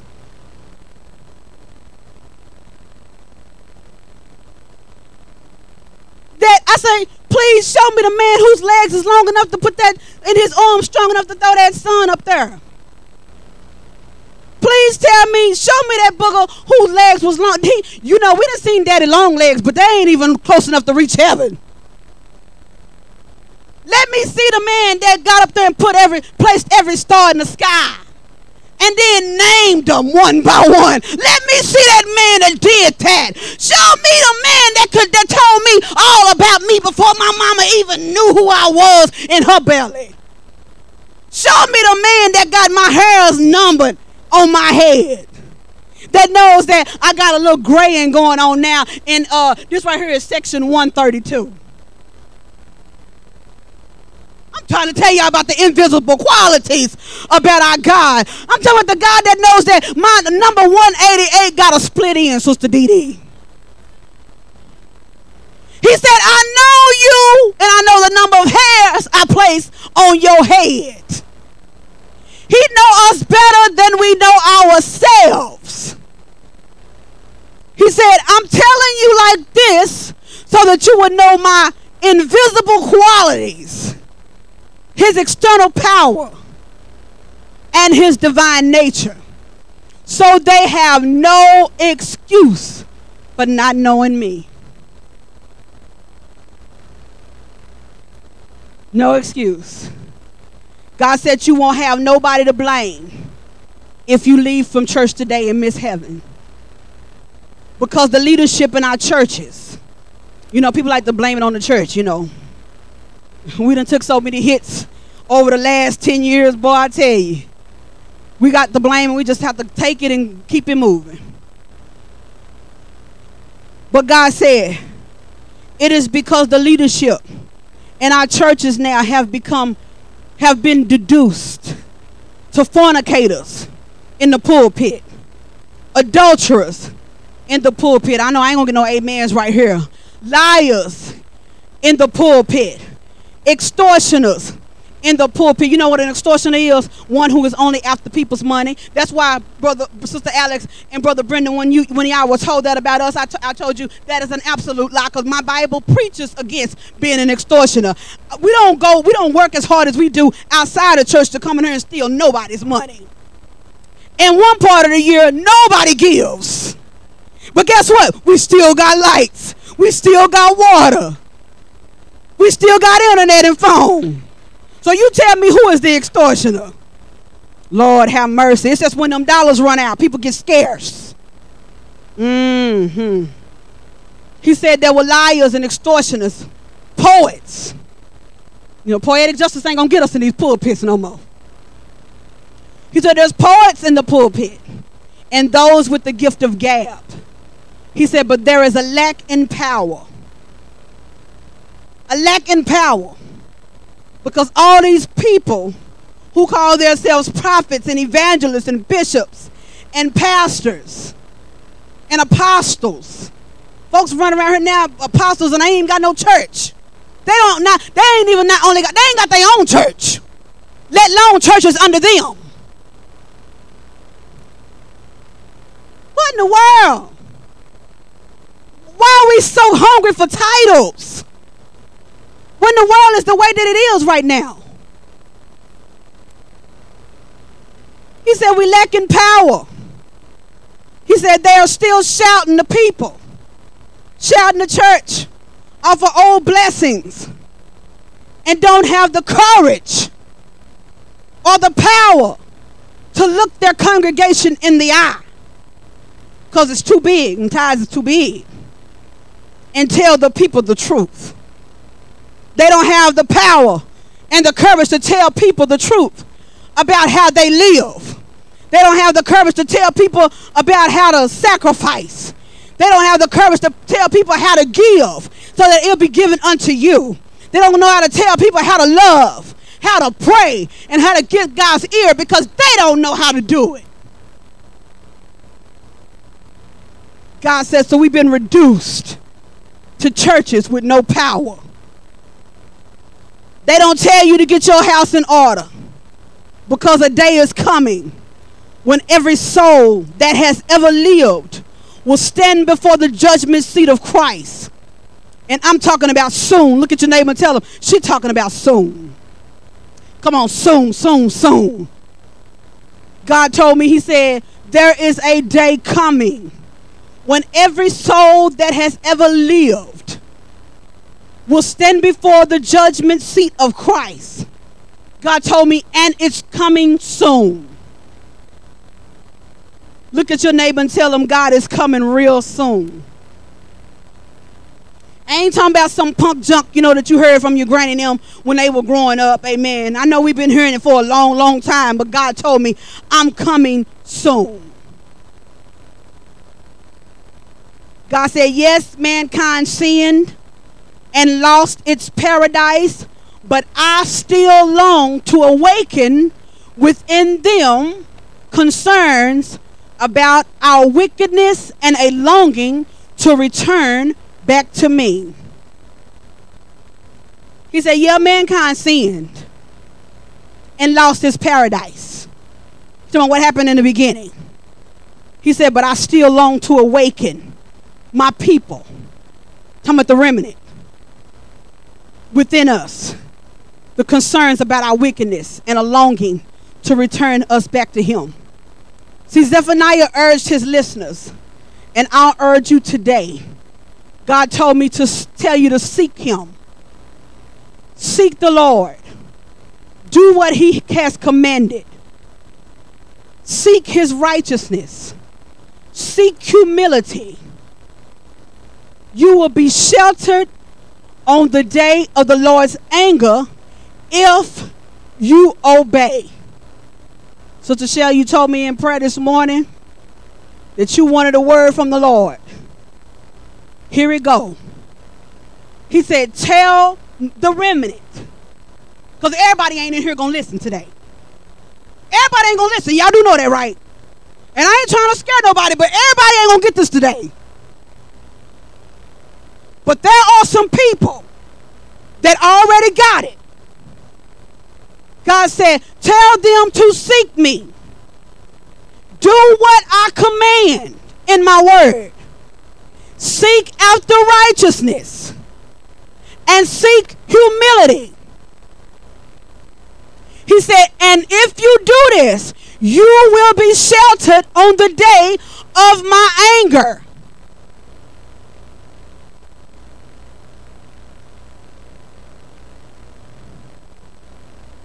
God said he would rebuild and restore us. But I want you to know it comes through repentance and faith in God. He said, I'm going to rebuild, but you got to repent. And I'm not talking about repent today and turn back tomorrow. Repentance means I'm sorry and I'm not going to do it again. Put down the cigarettes. Put down your blunt. Put down your drink. Stop cussing folk out when you get mad.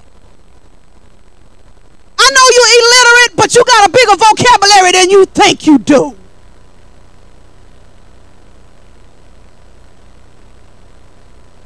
God said, stop today. And if you don't, you will not be sheltered from the day of the Lord's anger. He said that's the response that he's looking for out of us today. Those that were here. He said we have nothing to offer towards our salvation. He gave it freely. Only repentance of our sins and faith in the Lord Jesus Christ is all we have to offer. There is no cheap grace. Y'all heard that? He said, There is no such thing as cheap grace.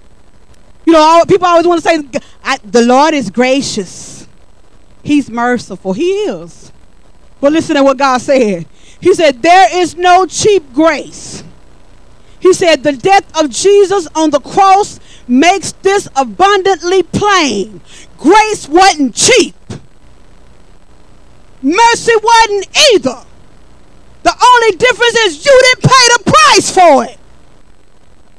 But there is no cheap grace. When Jesus got up on the cross and died for ungrateful people like us, it wasn't cheap. It cost him his life. God said he made it abundantly plain when he put his son on a cross.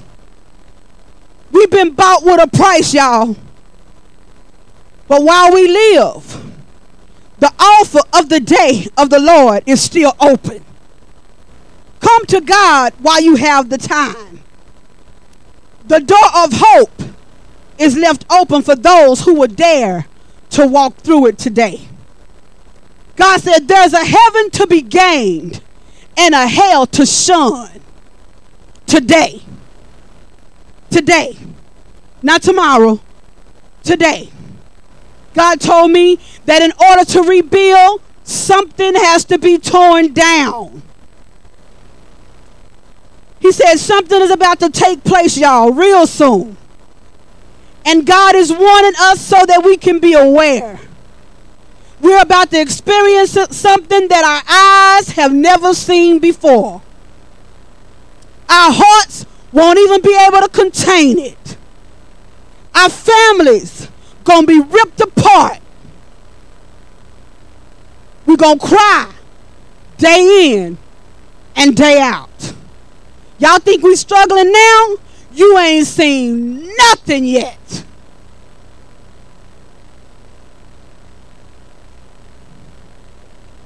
God told me we're about to experience something our eyes have never seen. The first thing I thought about is how the preachers like to get up and hold their ear and say, Eyes have never seen, neither ears heard, neither enter to the hearts of man the things that I have prepared for those that love me. But God told me, Eyes haven't seen what we finna go through. God said He will rebuild with the same power that he's going to use to tear it down. He said those living in Judah had turned the worship of God into a fiasco. Not only had they built their own places of worship to, revert, to revere other gods, they called these places high places and worshiped all these idol gods in the Old Testament. But they had become began to desecrate. Y'all know what that, that word desecrate means? Violate and disrespect the temple which at that time was the dwelling place of God.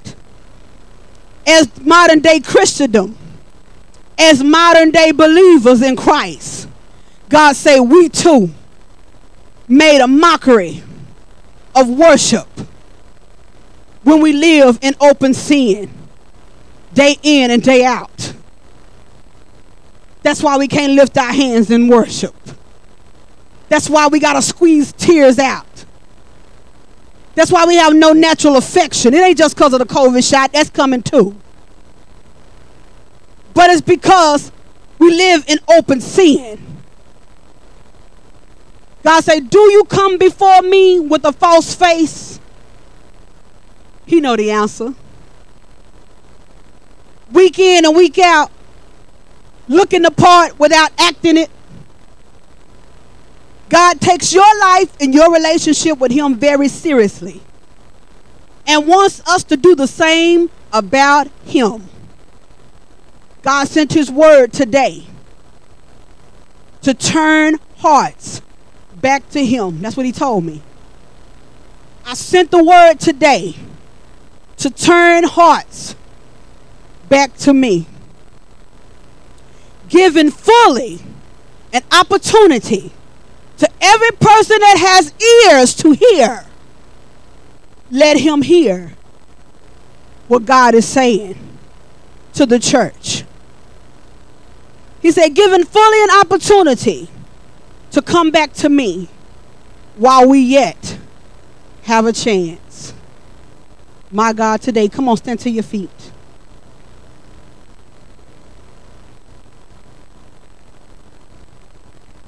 God has given us a chance.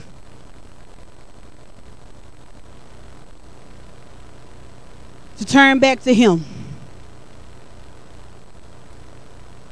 He know who you are. He know that you didn't turn away from him. In word and in deeds. We've turned away from God.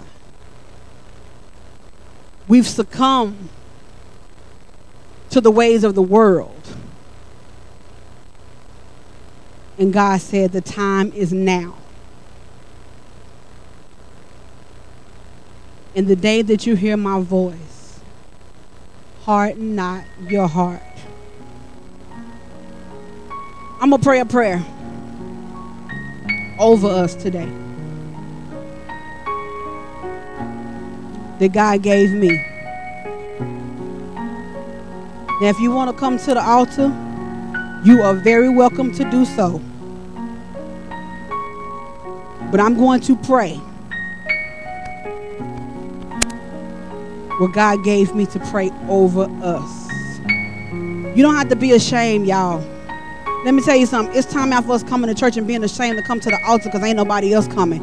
This is not the walk of shame. This ain't to put nobody on Front Street. I don't care how long you've been saved. I don't care how much you cry out. I don't care about you speaking in tongue. God said today is the day. Harden not your heart. Don't let your heart be hardened by the way you've lived. Come through over here, Sister Kendall, so you can come over this way.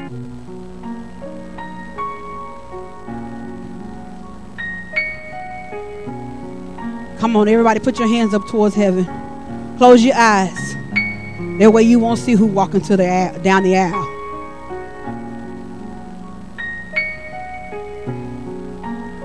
Come on, this is a war cry.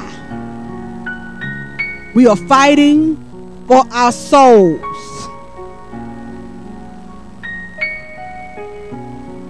Voluntarily. Not involuntarily. I don't want God to, I don't want to wait till God does something and then I'll run to Him. Mm-mm. I want to do it today while He told me today is my day. Because He said playtime is over.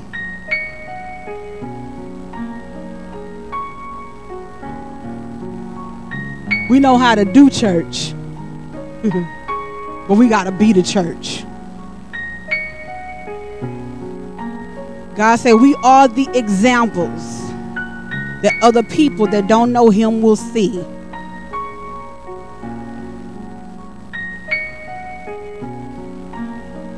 How are you representing?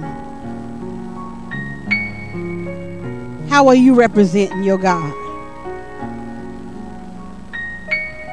I'm going to pray a prayer. Come on, everybody lift your hand towards heaven all the way. Come on, don't be afraid. Come on, say, Lord, I heard you.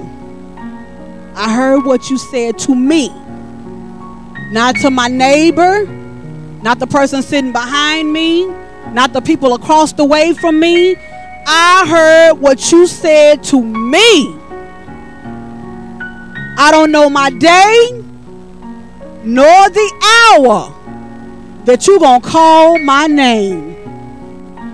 But I want to be ready when you call me. I'm going to pray a mass prayer over every person. Come on, I want you to get it in your heart that today is my day. I'm not leaving here the way I've been coming in.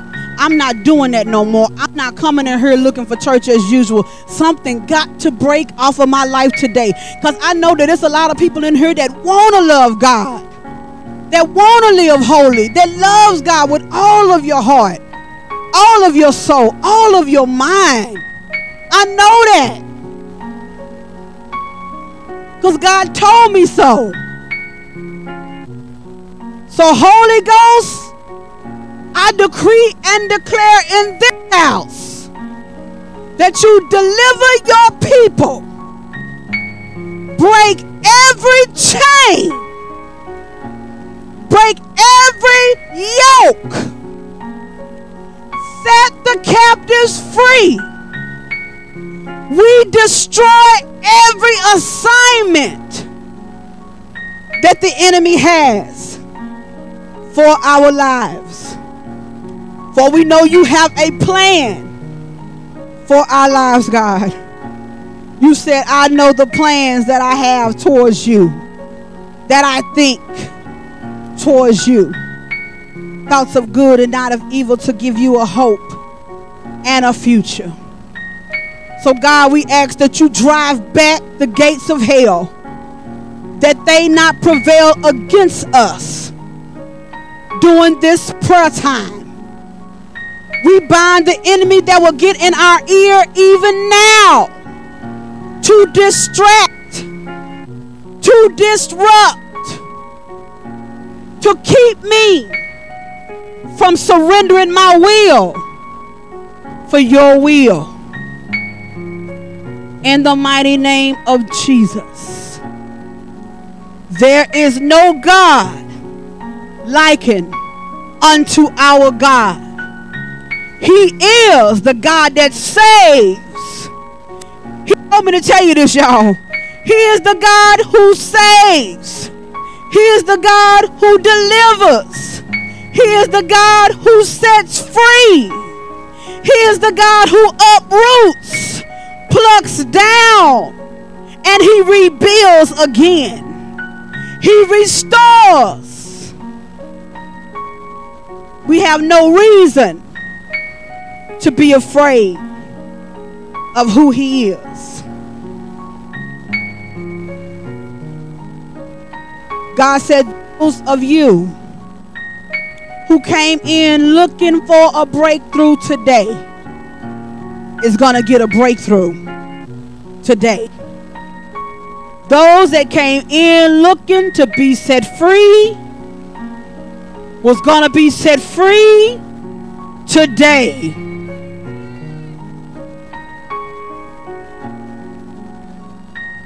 He said, Those that come with a sincere heart, The Bible says it like this a broken heart and a contrite spirit, God will in no wise cast aside.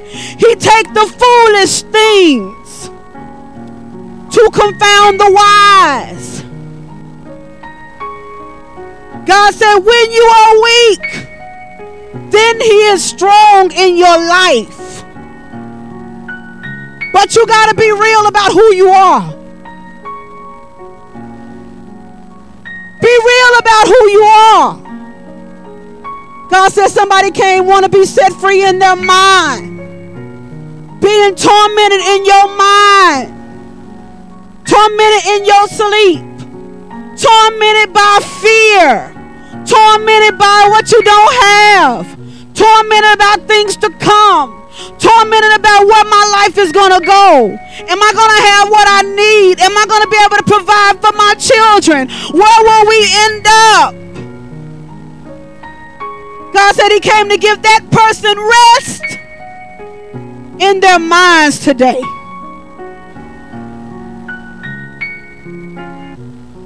God said He want to transform the minds of His people today. Come on, but He said you got to take the first step. He got to know that you're desperate for Him.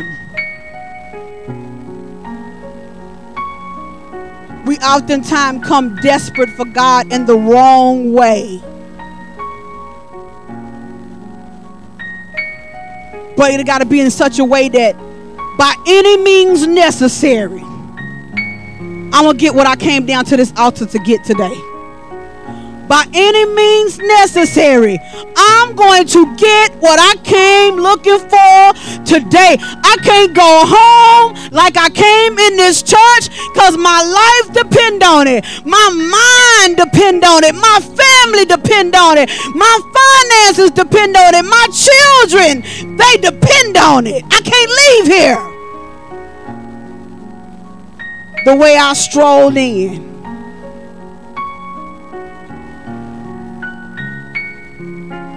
I'm not making light of the way I've lived. Disobedient to you. Contrary to the word of God. I admit my wrong today, God. And I want to repent for doing what felt good to me. Oh, God. Glory to your name, God. Hallelujah. You haven't sinned against me, y'all. God said we've sinned against him and only him. We have all fallen short of the glory and the honor of our God. We as the church have dropped the ball. We have our mind on everything else. But what our main focus should be in the church.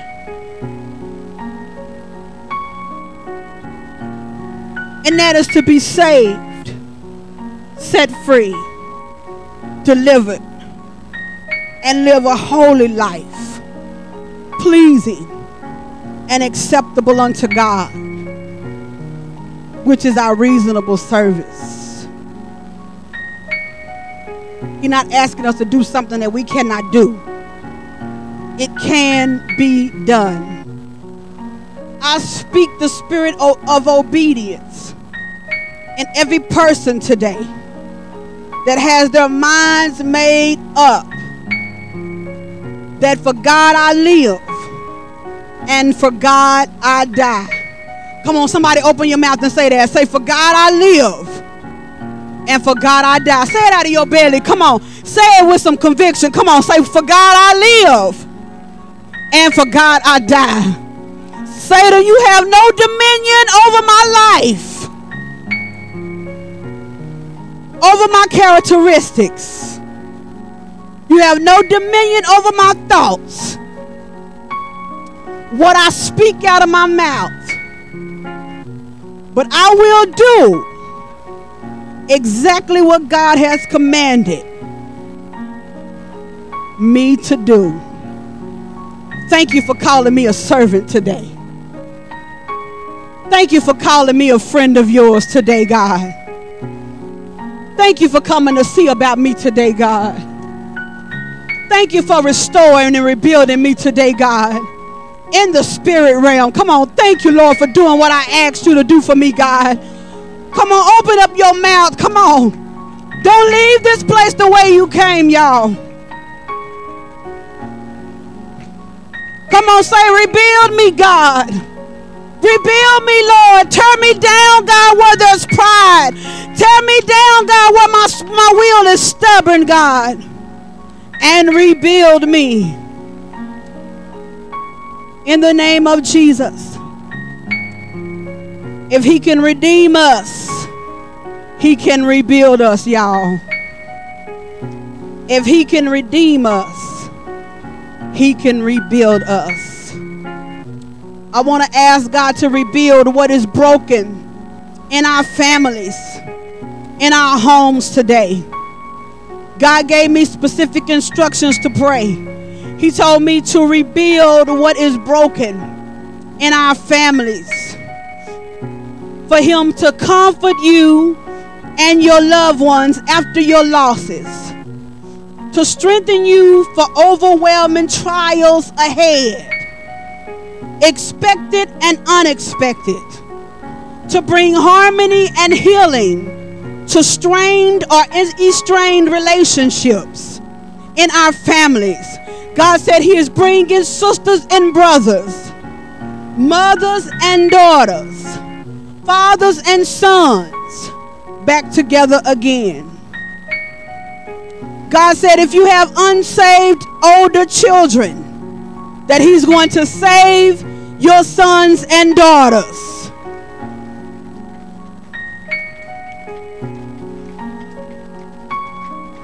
This is all taking place in the rebuilding process. You know, as God when we know how our children are, we know where they are.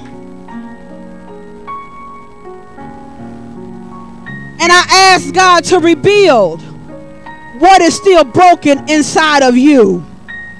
Some of us are struggling with things that happened to us when we were children. God told me that He was going to teach you the secret of contentment with which you can face any setback or disappointment to give you wisdom and discernment, patience and joy in the work that He has called you to do. He's going to meet you every single day in prayer. He said, Get a prayer time. If it's one o'clock today, it needs to be one o'clock tomorrow.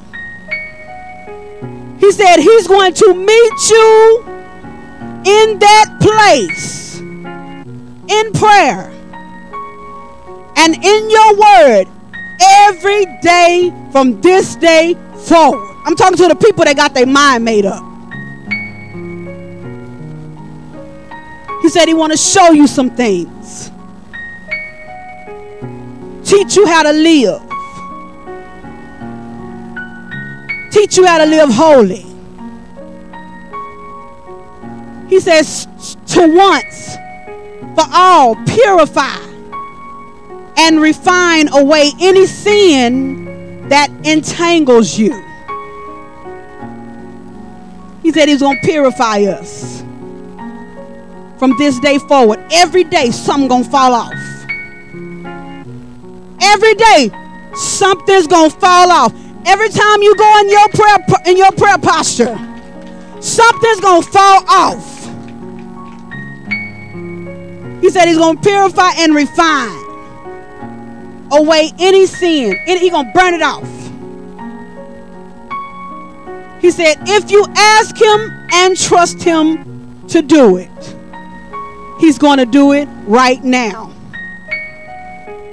He said, if you ask him and you trust him, ask him right now.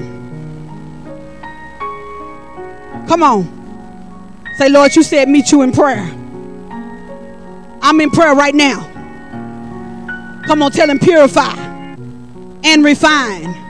Break off those sins that entangle me. Do it for me now, God. In the name of Jesus. Come on. I'm not going to stop till you get what you need. Come on. I'm not going to stop till you get what you need. He said, if you ask him and trust him, he said, you then will be like a tree planted by water that sends out its roots by the stream and does not fear when heat comes, for its leaves remain green, and it's not anxious in the year of drought, for it does not cease to bear fruit.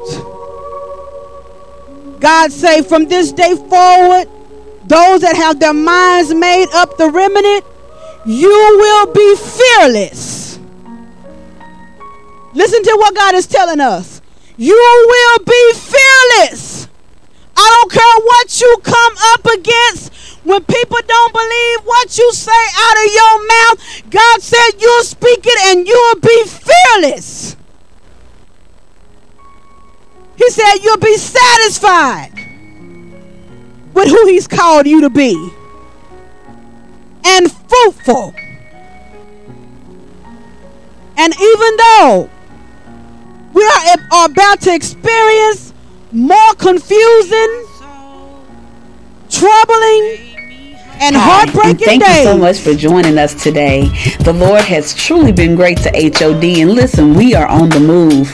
If you would like to partner with us because we're still trying to reach our goals and our with the endeavors that we have in place, if you would like to join us, all of, of our giving information will be at the bottom of the screen. Make sure to join us every Sunday morning at 10 a.m. for our worship experience, along with our Wednesday nights rewind services. God bless you. Stay tuned. HOD is on the move.